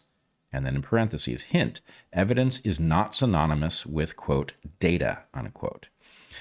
It, this can be explained well, but that is a very small fraction of the skill as it is with archery, painting, and math. He responds Does your process not depend on knowing the main risks? I respond to him Not in the way you seem to imagine. I also don't depend on my knowledge of chemistry to keep me safe from poisons when I'm in a tropical forest. One could, of course, treat everything as poisonous, but that's not what a good naturalist does. You discover patterns and methods. He says, this is where the rubber meets the road. Science was invented so you wouldn't do that. I don't even know what that means. So you wouldn't. I do. So, so that I wouldn't have to uh, discover patterns some... and methods. Well, that's just the thing. Interesting. You're confused in exactly the same way that I was. So I say to him, fascinating. It never occurred to me that you'd think I was describing an alternative to science. You have been misled, Scott. The grant game has turned universities into a racket. Big science is done by people willing to attest that men can become pregnant. Actual science is an art. And then I want to finish on uh, my friend Creon Levit, who responds, paraphrasing Galileo, quote, science is poetry written about nature in the language of mathematics. Mm. Then he quotes Feynman, for successful technology, reality must take precedence over public relations, for nature cannot be fooled. And then mm-hmm. Creon says science is like an art, but unlike art, its supreme arbiter is nature. And I believe Creon has slightly misstepped here mm. because I am saying that the practice of science is an art. I am not saying yep. science is art. Right. Okay. Yep. So what I wanted to do was proceed from this a little bit. I think what is evident in Scott's complaint, especially where he says science was invented so you wouldn't have to do that. Where I'm saying, look, I use something else to figure out where the toxins are in a tropical forest, and he says science was invented so you wouldn't have to do this. I gotta say, like that, I didn't, I had not seen this, but if we're reading correctly, what he means there, science was invented so you wouldn't have to do what you and I do when we're in tropical forests. I'm now much more scared for humanity than I was. Like, I did not think, I did not think that we were there. That actually the outsourcing of all of the knowledge, including the stuff that actually people don't yet know, was just like that's that's a good that that's like oh once once we've got it boxed and it's been you know peer reviewed uh, and agreed and like rubber stamped well then boom that's uh, you just look at the you look at the litany you look at the list you don't use first principles, you don't use logic, you don't keep your brain alive and be thinking about possibilities. You're like, no, that's a known thing now. That's not, that's not ever what science is supposed to be doing for us. Right. And so this I thought was a terrific opportunity because I don't think most people really understand what science is. You know, we could talk about the scientific method, but that's too narrow. That's not what science is at a meaningful level. Right. Right. So they don't really know what it is that we are claiming. And so they do make missteps like this. Mm. By the way, I forgot to mention Creon Levit is a NASA scientist, so he is a professional. Oh. Um, but anyway, so I wanted to try a little thought exercise because I believe there's some things involved in what you are call you and I are calling science that are not narrowly in the scientific method, but are also not the trappings of science. They're what we actually deploy, right? Yeah. And I, I thought the following Okay. um, thought experiment would reveal it. So the idea, I've not talked to you about this before because I wanted it to be fresh. But the idea is imagine for a second that you and I were traveling by plane over a tropical forest with which we had no prior experience, like Indonesia, for example. We've spent no time in Indonesia. And suppose the plane goes down, we survive, and nobody else does. Okay? So we're now in an Indonesian forest. Okay. Um, we don't recognize anything from our direct experience. Never know, been in any forest near there. right? Maybe there's the occasional plant that's so general that it has a relative there, but by and large, everything would be new to us. And the question is, uh, well, I was thinking a little bit about the um, the movie The Martian, where uh, what's his name, Matt Damon. Matt Damon, at some point, at the point that he's facing That one certain, I have seen. certain death, um, uh, says that he's gonna he's gonna science the shit out of this planet, right? Which is something you know every geek in the audience is like, yeah, science the shit out of that thing. Um, but anyway, the point is, look, you and I would immediately, without ever mentioning science, start employing the process writ large to the puzzle presented by, well, what the hell are you going to do now that you are in the situation? And I wanted to talk about what that is because I think it brings in some of the elements that Scott is missing here. So, all right, you got it in your mind. We've landed uh, without, you know, with some random collection of artifacts that survived some plane crash. Nobody's coming to help us. What do you do? How do you engage the problem? Right? So, A, you'd want to think about what threatens you, right? And in what order of priority. I'll, I'll just be before you start talking. I will say that the first two thoughts that come to mind are: Do we have to engage the question of cannibalism here? Um, not between us, between Nope. like the corpses. Nope. okay, so we don't, we don't have to talk about that. You know, we could, but I don't say. Let's let's if, if, if let's ex- everyone else is okay, so we don't have to go there. Um, and then you know, if it's Indonesia, then of course one of the things that comes to my mind is like, are we on Borneo or are we on one of the dinky little islands, such that like actually we're going to be out of coast and thinking about, uh, you know, s- setting up flares to get the get the attention so of other the- people. My intent here is that we are lost. Let's say that you know you're stuck. Rescuers come. You see the rescuers land, uh, and you're you know you're ten kilometers out, and you book it back as fast as you can. But by the time you get there, they're gone. So you can infer they have decided nobody survived this plane crash. They're not coming back. So mm-hmm. you know you have to survive by your wits Okay. in this habitat you don't know. Mm-hmm. Right? So anyway, a certain number of things before you get to the sciencey part are like, okay, what am I threatened by in this habitat? Mm-hmm. Right? What is the order of priority of the problems that I have to solve? What do I have at my disposal? Did anything survive? You know, Right. um, so let's just take, for example, Well, you've got, I mean, you, you think through the hostile forces, right? The, you know, the hostile forces of nature that, that threaten you as a uh, surprisingly undefended human out in nature, Yep. which, which doesn't happen to most humans most of the time, but, you know, they're the abiotic ones, right? There's, there's weather and climate. Now you're in the tropics, so you're unlikely to freeze to death, but, um, you know, there's, there's water levels that change. Uh, there's tree falls that can happen. That's biotic, I suppose. And then over in biotic space, you've got you know people always are like, oh, you know, what's the big thing that's going to come at you, right? Like what's what's the dangerous snake or the big carnivoran? Uh, and really, those aren't those aren't the things, right? So it's going to be um, it's going to be parasites. Uh, it's and it's going to be um, chemical competition from plants. It's going to be like poisonous sp- spines and thorns and uh, and uh, and little things that could get you out of defense rather than things that are trying to make you their lunch. Right. So, a couple things. One, you're not going to freeze to death. but it doesn't mean you're not going to die of exposure. Yes. Or short of dying of exposure, you could make problem number two, which is sustenance, vastly worse.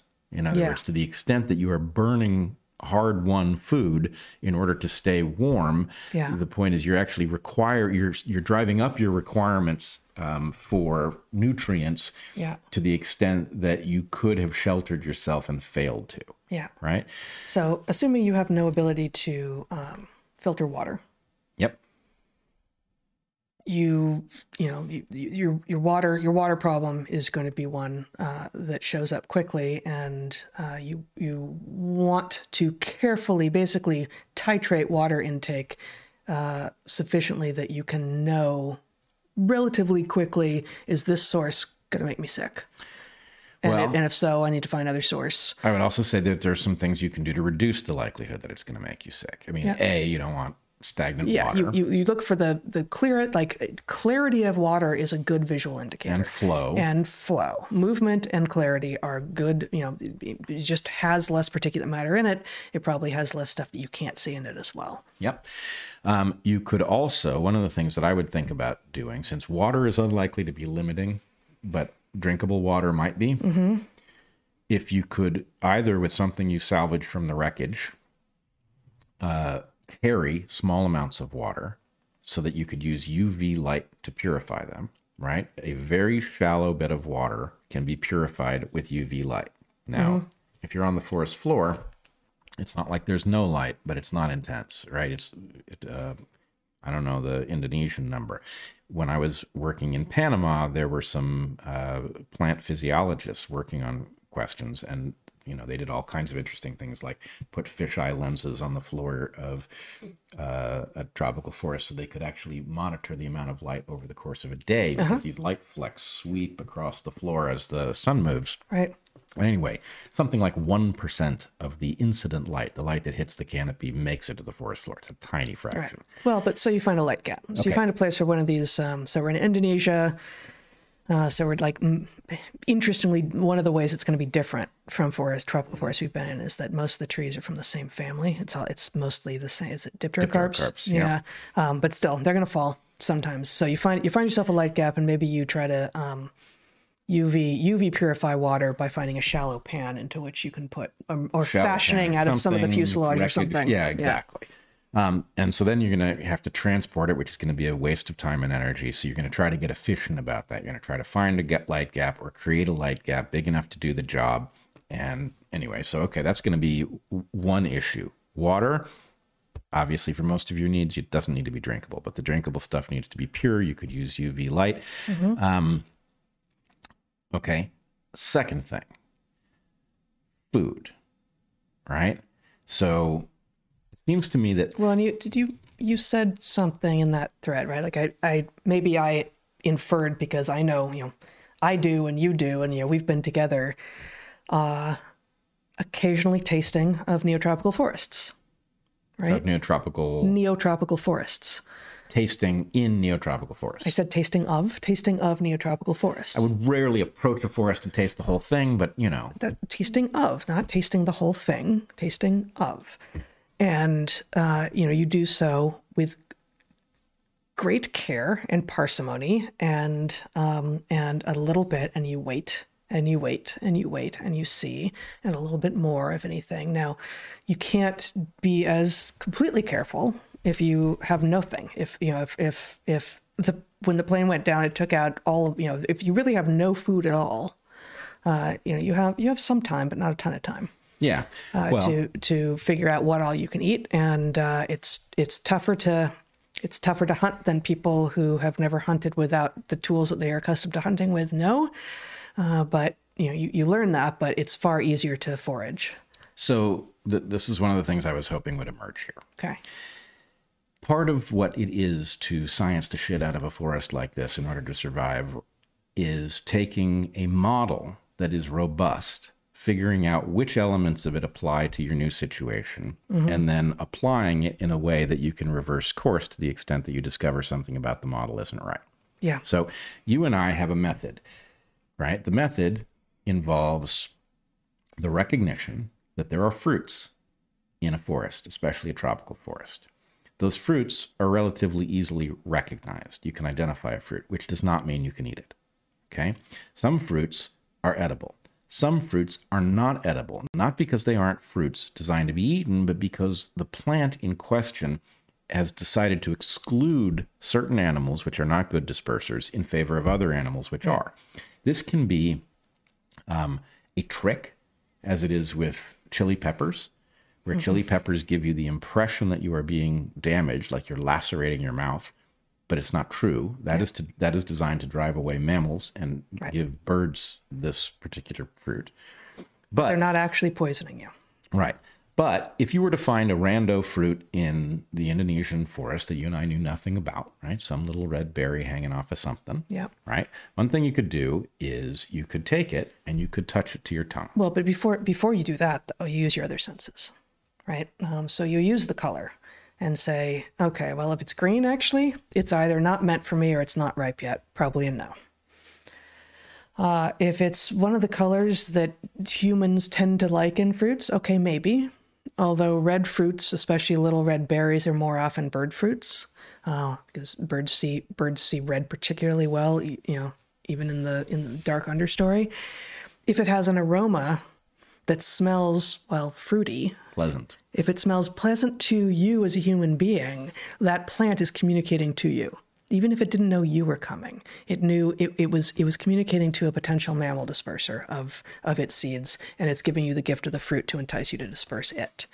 And if it smells like you know there are in, in the Indonesian forest there are like these um, corpse flowers, right, um, that attract flies. I guess that's the pollination stage. I don't even know what the fruits of that plant look like, but I'll bet it's not about mammal dispersal. Yeah. I, I may be wrong, but like you know, if, if the fruit smells like poop or a dying corpse, like yeah, that's that plant is communicating something to you, and maybe the plant is trying to obscure that it's got a great value there, and you should override your first reaction and go for it, um, but don't start there, Yeah. For example, durian. right? Durian famously has a nasty smell, um, but it's very good uh, mammal fruit. Um, so you could also, you know, do something like uh, if you were to observe monkeys eating uh, a fruit in a tree, and uh, very often there's fruit dropped at the bottom of the tree, it's almost certain that that fruit is going to be safe to eat. Um, if you You found, befriend the monkeys, invite them to dinner. well, you can follow the monkeys around a little bit. Yep. That would be pretty useful. Yep, totally. Um, your green fruit is a great uh, test case because Mm-hmm. one hypothesis is that that green fruit is not ripe, and Mm-hmm. if you touch it to your tongue, you will get an astringent feel or a very bitter taste. and it will tend to be hard. Right. So, t- so touch as well So gives you a sense. The, the, the, the key here is that the model is fruits you shouldn't eat give you a warning. They have an interest in you knowing very quickly that you shouldn't eat them because the whole reason that they're toxic uh, is to dissuade you. and this and the the conversation about fruits is going to be different from uh say you know what, what else might you find that's not just a whole organism um well Fungus. a, f- a fungus right uh no fungus has as a strategy to disseminate itself in the world being eaten by something i think I think that there are some occasional things. Okay, so in it's a broad Um, broadly brush, speaking, broad brush, you can assume that you run into a fungus. You might be able to eat it. There's a really good chance it'll kill you. A decent chance it'll get you high, um, but there's almost no chance, if not no chance at all, that its strategy is to entice you to eat it so that it can, it you can help it with its propagation into the world. Whereas there are, and we talk about this in Hunter Gatherer's Guide to the 21st Century, there are very few things that we eat that are actually designed by the organisms to be eaten, and fruit is one. Fruit, milk, Right. uh, and yeah, fruit, So- fruit and milk. Okay, so two Honey, things. but not by us, by the baby bees. But if you can figure out how to extract it, the fact that it, I'm just saying, like honey, honey is not designed to be eaten Yeah. by a mammal, uh, but it is designed as is food. food, yeah. okay, so your green fruit hypothesis is, and hypothesis doesn't mean I believe this to be true. I mean, this might be true, and So obvious. it could be. I know, I know, but- I know. The point is, one hypothesis is that that fruit is not ripe, and that when it is ripe, it will be edible to me, but it will be counterproductive if I eat it before it's ripe. Did now did we have the foresight to crash uh, with flagging tape or not? I would really like to mark trees and be able to come Of back course to you them. would. Well, but we're going to get good at that. because that's part of the answer. Yeah. Is that the test for the hypothesis that that is an unripe fruit that I can eat when it's ripe is to keep checking up on it, right? Um, the test for the hypothesis that that fungus is edible to me, right, might involve, for me, I would say, watching an animal that is similar to me physiologically eat it, um, and you know, in you know, this is a survival question, feeding it to an animal, right? Right. Now the question is, how do you feed it to an animal in this forest? That might be a trick, but Yeah, that seems like a like that seems several stages of unlikely, but Well, but there are ways you could do it. You could pair it with something, right? Also, it is true that many things that are toxic can be detoxified with methods that you could innovate here. Mm-hmm. So, for example, many of the things like a potato is not a good thing for you to eat, but a potato that has been boiled is a good thing for you to eat. unlikely to run into potatoes in the Indonesian forest. No, but, you may run into something that is potato like, a storage organ. And the co- but point is, taro or manioc, or is that no? That's also New World. Anyway, there's there's there's some un, there's going to be some underground storage organ Right. that the plant is storing energy for its own use. Does not want someone else to come along and eat it, but um, may have put something in, which could be maybe it's the proteins are toxic. and They can be denatured by cooking them. you can denature them by cooking them, or you can dissolve them out with water. Those are the 2 big Mm-hmm. or mechanisms. or dissolve them out with water and acid or right, Right. But um, also true that to the extent that there's some number of calories that you need, um, that number can be driven way down with a technology that you would want for this other purpose also, which is fire. So I would argue one of your top priorities, if you think you're long term stuck in a situation like this, is how to make fire. Now, let's say that nothing from the plane gives us any leg up in that regard. Well, and you also, you know, once once we start talking about, you know, how how are we also going to start getting meat, uh, which is going to bring in a lot more calories. You then get a lot more nutrition out of the meat. Um, once once Exactly. So the no, you get more calories out of the meat once you've cooked it. Yeah, you get more nutrients out of the meat, especially calories. I, I'm not. I, I think the, the nutrient analysis may go the other way, um, but you get more calories. I don't think so, but anyway, it's a it's an interesting question. Um, but in any case, you need a source of fire. Okay, you're in an Indonesian, a lowland Indonesian forest. Okay, one of the ways to make fire is out. You can't use an ice lens to uh, A what? an ice lens the way you would use a magnifying glass. Maybe something from the airplane uh, would allow. Ice. Yep, Yeah. can be done. Yes, I was not imagining that you could. Yeah, well, Okay, it's it's, it's one of the wasn't even on my list of possibilities. Okay, so that leaves, from my perspective, that leaves, assuming nothing from the plane uh, is capable, you know, there are no lighters or something like that. Yeah. You got two options, and I think their priority reverses based on what you did recover from the plane. Hmm. Okay, the two ways would be bow drill Hmm. and fire plow. I don't know what a fire plow is. Fire plow is basically a piece of wood that you rake across a surface that you have flattened and generate enough heat to create a spark that can light some of the fire starting material. You know, I just saw a video just before we came on. Why I was watching this video, I'm not sure. Um, this is in this is a, a an iron guy, a, a, an iron worker. Um, so he's got hard metal surfaces, um, but uh, the the premise is, you know, how do you start a fire with nothing but mechanical force from a hammer? Now, in this case, you got you got two pieces of metal, so you know you don't have that necessarily. I mean, you got the fuselage of the plane, or no, I don't know what all you got.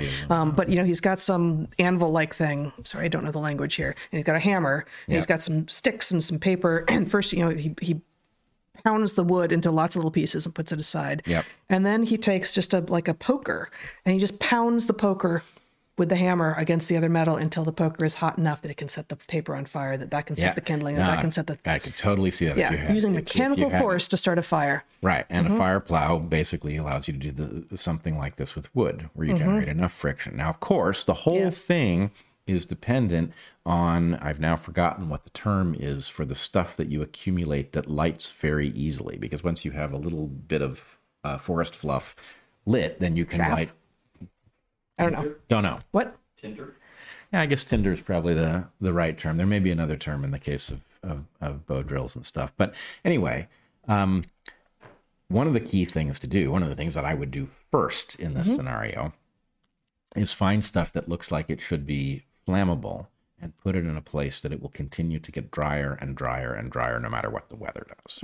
Right? Because that's going to be the hard part. Often you can find stuff that will burn, but it's too wet in the state that you find it. And so, Yeah. um, well, and that's you know one of the, one of the things one of the things that will be challenging in such a situation, which won't be obvious to people who haven't spent a lot of time in lowland tropical rainforests, which is to say jungles, is how wet everything is. Even even if it even if you're in a little mini drought and it hasn't actually rained for three weeks and there's no sign that it's going to rain again, it's still just wet. Everything is wet and it gets wetter. And so, you know, the things we haven't talked about is like how do you keep how do you keep the fungus away? How do you keep the pathogens away? Like how do you keep yourself, you know, free of the organisms that want to encroach on you? Yeah. Um, that aren't the big charismatic things that want to bite you and eat you for lunch, but you know, it's it's the oh, my foot's gonna fall off because I had a tiny little wound and now something has gotten into there and oh, gangrenous. Yeah.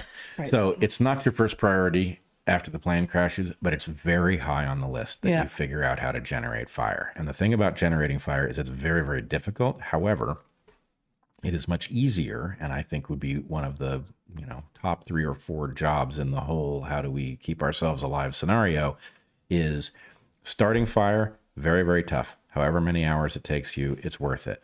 Once you've got the fire started keeping it alive enough that you can constantly revive it is mm-hmm. going to be the key to survival. What you don't want to have to do is restart it more times than you need to right? You want to be able to revive it. And that means in this scenario you're going to have to start banking dry fuel um, so that you can keep something on it. And if you have to go out for three or four hours to go look for food, when you come back, there's enough of a, a smoldering, Yep. which also means you need a place to burn it that if it rains, it doesn't suddenly turn to mush. Um, but anyway, you would start looking for these things. Um, your point about meat is a good one one of the things, you know, part of the scientific model that you would bring to this forest in which you knew none of the creatures is the idea that meat is edible, right? There are a couple of mammal species and at least one bird species that have toxins. As far as I know, the Pitohui bird is toxic. And I think it's just the feathers, isn't it? I'm not sure. Yeah. Um, but you know, if we crashed, we wouldn't. Ha- we're not going to crash for the library, so you can't look it up. Um, Okay. Okay, we'll take Pitohui off our list. Say if yeah, well, if we can even recognize a pitohui. But the point is, um, you know, for the ratio of edible birds, If I remember correctly, it's the same toxin in I think it's just the feathers in Pitohui as is in the poison frogs that I studied. oh, is that right? Yeah, it's this it's these lipophilic alkaloids um, that you really don't want to ingest because uh, that's an unpleasant death. uh, it would. There are some creatures that are very um, distasteful, right? Herbivores. We talked about this. Folivores often take in so many toxins that their meat is disgusting. Yeah. um, but probably edible, probably Yeah, okay. yeah. Um, but you probably want to switch to something else as quickly as possible because the cost of detoxifying what you would. ta- I mean, that's one of the things. This is really what this discussion is about. Mm-hmm. Do you need to reduce your level of toxins that you take in to zero? no.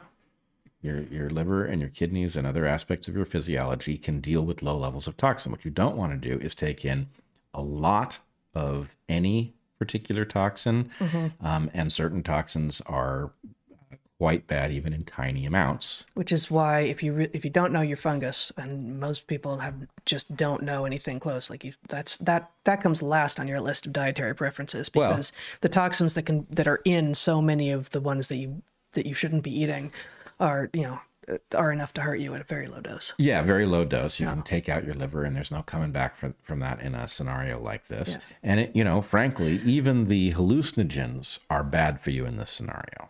Yeah. um, because you, you can't afford the confusion. Um, but that said, if you know if you watched a mammal consume a significant amount of a mushroom, you could experiment with a tiny amount of it and see whether it, it made you sick. Is that sure not to kill you? I wouldn't say so. But the point is, uh, a maybe you just discover, you know, if it's a fungus, and it's consumed by mammals and you try a little bit and it doesn't make you sick, hey, you may have just increased the number of things in that forest you can eat Totally. to something that replenishes that you can readily recognize. Yeah. Doesn't run away. Not very fast at any rate. Um, so, did you have something else you wanted to add there? So, anyway, my point here is science, observe, hypothesize, predict, test mm-hmm. is a smaller piece of a larger picture. Repeat, repeat, repeat. Repeat, repeat, repeat. Mm-hmm. But the point is, the whole point of that exercise is not the production of so-called data, right? The the mm-hmm. point of the exercise is the production of models. I don't mean computer models. You and I are both very skeptical of computer models because it's very easy to fool yourself or others by adding in enough parameters that the model uh, spits out plausible sounding answers for no good reason. Well, and you, you you add assumptions in the same way you add data, and generally you're generating neither the assumptions nor the data, and so you've just like it's not it's not your own work in the same way. Going like, okay, I have my biases, and I'm you know walking around with some assumptions, some of which um, aren't yet explicit, but as you know, as my hit rate goes down, I have to go back and try to figure out which of my which what assumptions I don't even know exist I'm working from and get rid of them one by one. And I mean, it's like it's it's the science version of an elimination diet, right? Um, and and and you know, figure out what you need to do to get y- what your experience to a greater and greater match for reality. So y- you do this process, it generates models.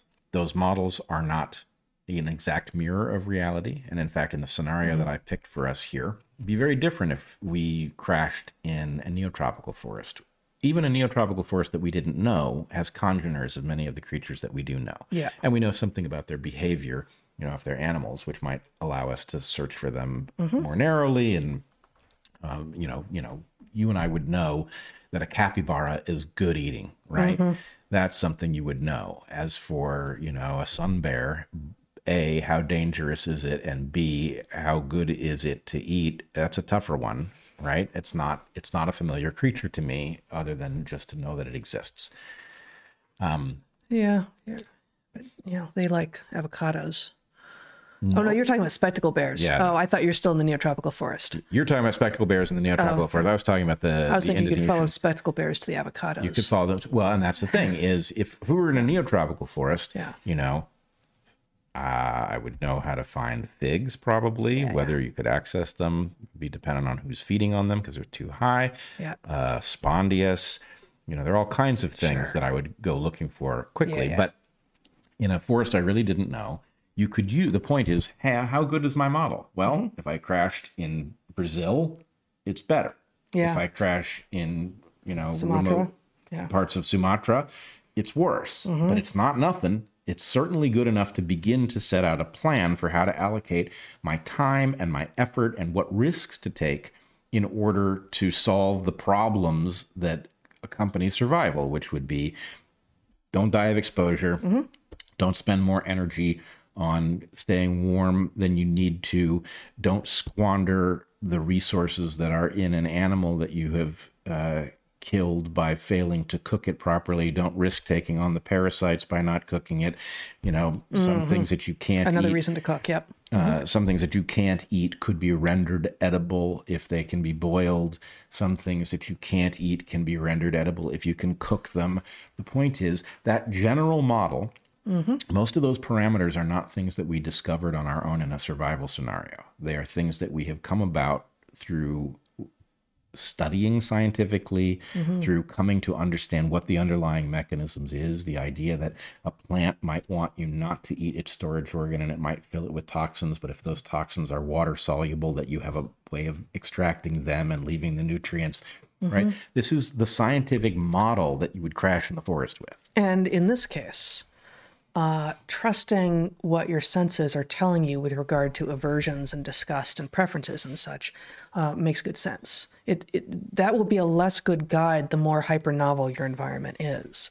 Um, but just as we talked about with regard to fruit, you know, if it smells good to you, if it if it looks appealing and smells good and uh, you know feels good in the hand is less of a thing. But like if it feels ripe because you've eaten fruit before and you know what ripe tends to feel like, uh, and you taste a little bit of it and it tastes sweet to you, still don't eat the whole thing all at once, right? But if you've got all these other sensory modalities telling you, you know what, this feels right, this feels good, um, there's a really good chance that um, that that is consistent with this is a fruit. This is the fruit of a plant that benefits when mammals eat the fruit and disperse the seeds, and therefore this is not going to hurt you because it was made effectively for you. Right. And the ability to override your uh, intuitive sense of how something smells or tastes in the case that you have evidence that it might be all right anyway is important too. So Absolutely. the point is you crash in the, the forest in Indonesia with a crude model and then you use science to improve that model so that when you happen onto some durian, right? The mm-hmm. point is, you're not dissuaded by the fact that it smells bad. You know from having watched a mammal eat it and then having tried it on your, your own and feeling, oh, that was pretty good. That that uh, satisfied me and it didn't make me sick, mm-hmm. right? The point is, your model gets better and better. You would become expert in your local habitat and how to deal with it. And so, Yeah. all right. I think we're I think we're more or less there. The mm-hmm. point is you've been misled. The degree to which you think that science is about laboratories and uh, peer peer review and studious discussions and high tech equipment, and that to the extent that that thing Grant money. doesn't work, um, you're just shit out of luck. You have been lied to. The proper scientific thinking is a cultivated way of looking at the world. And, you know, I, I was reminded as I was thinking about us doing this exercise that we actually did a podcast back in Portland in which we talked about this. And we said, look, you misunderstood science.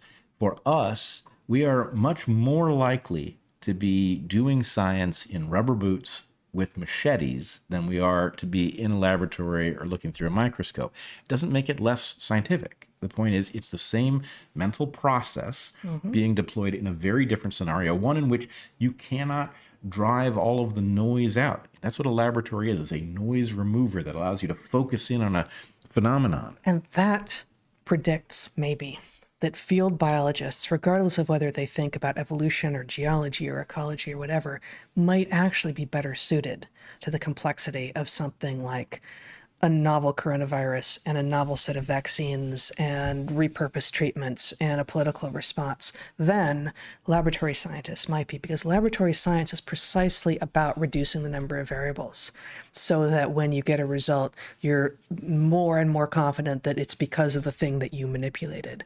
Whereas field science, um, can not have most of its variables controlled. So you get accustomed to the, the, the practice of engaging in field science is one in which you have to figure out on your own what of the vast amount of noise that I'm experiencing is actually the pattern that I should be honing in on, and what of it might be relevant but not right now, and what of it is not what it seems, and also I can ignore it. Right. And um, so the laboratory is very good at removing the noise, which allows you to see very subtle principles. Yeah, you get you you often get greater precision. You do. Yeah. You do.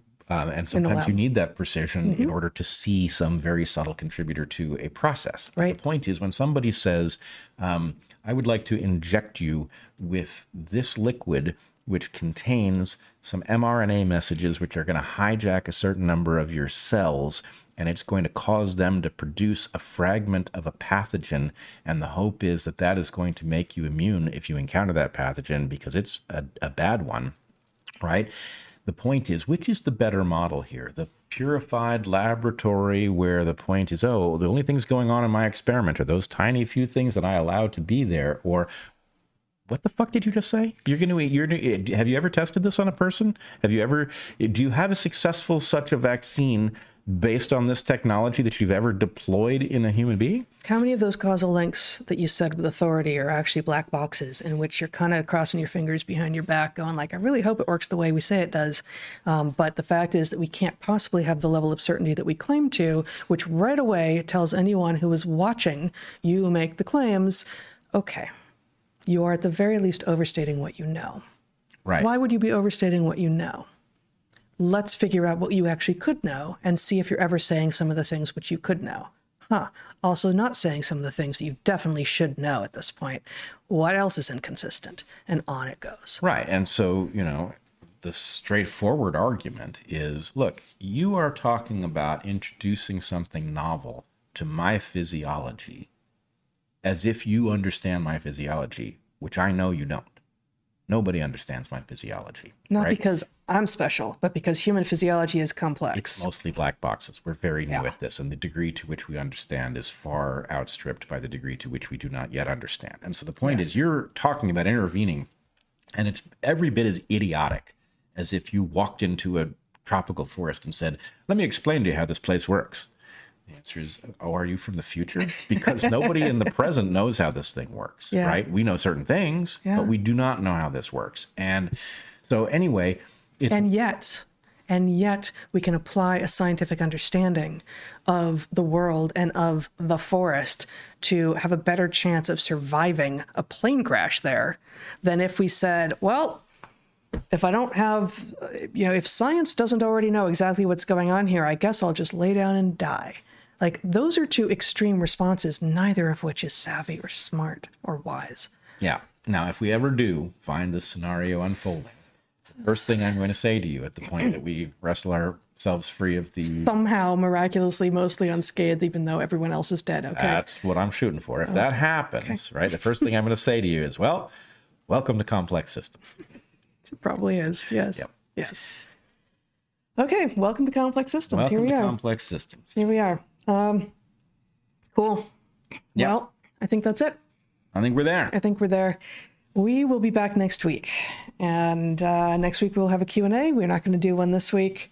We encourage you to, uh, you know, check out a hunter gatherer's guide to the 21st century because a lot of what we were just talking about is either in there or or or this discussion was highly relevant to the toolkit that we that we introduced there. And if you are thinking it is too late, no, most of the 21st century still lies ahead. There's plenty of time to get that book, read it, think about what's in it, and you can deploy it scientifically as you deal with your own plane crash scenario. Let me be honest with yourselves. If you're watching this and paying attention, what are the chances that you survive into the 22nd century? Pretty low, right? Wow.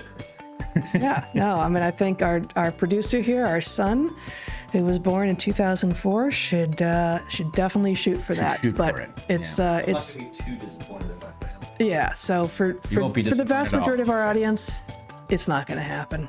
Sorry. Uh, so you know. Check out a hunter gatherer's guide to the 21st century. Also, it's true that a hunter gatherer's guide to the 22nd century, probably most of the same things will apply.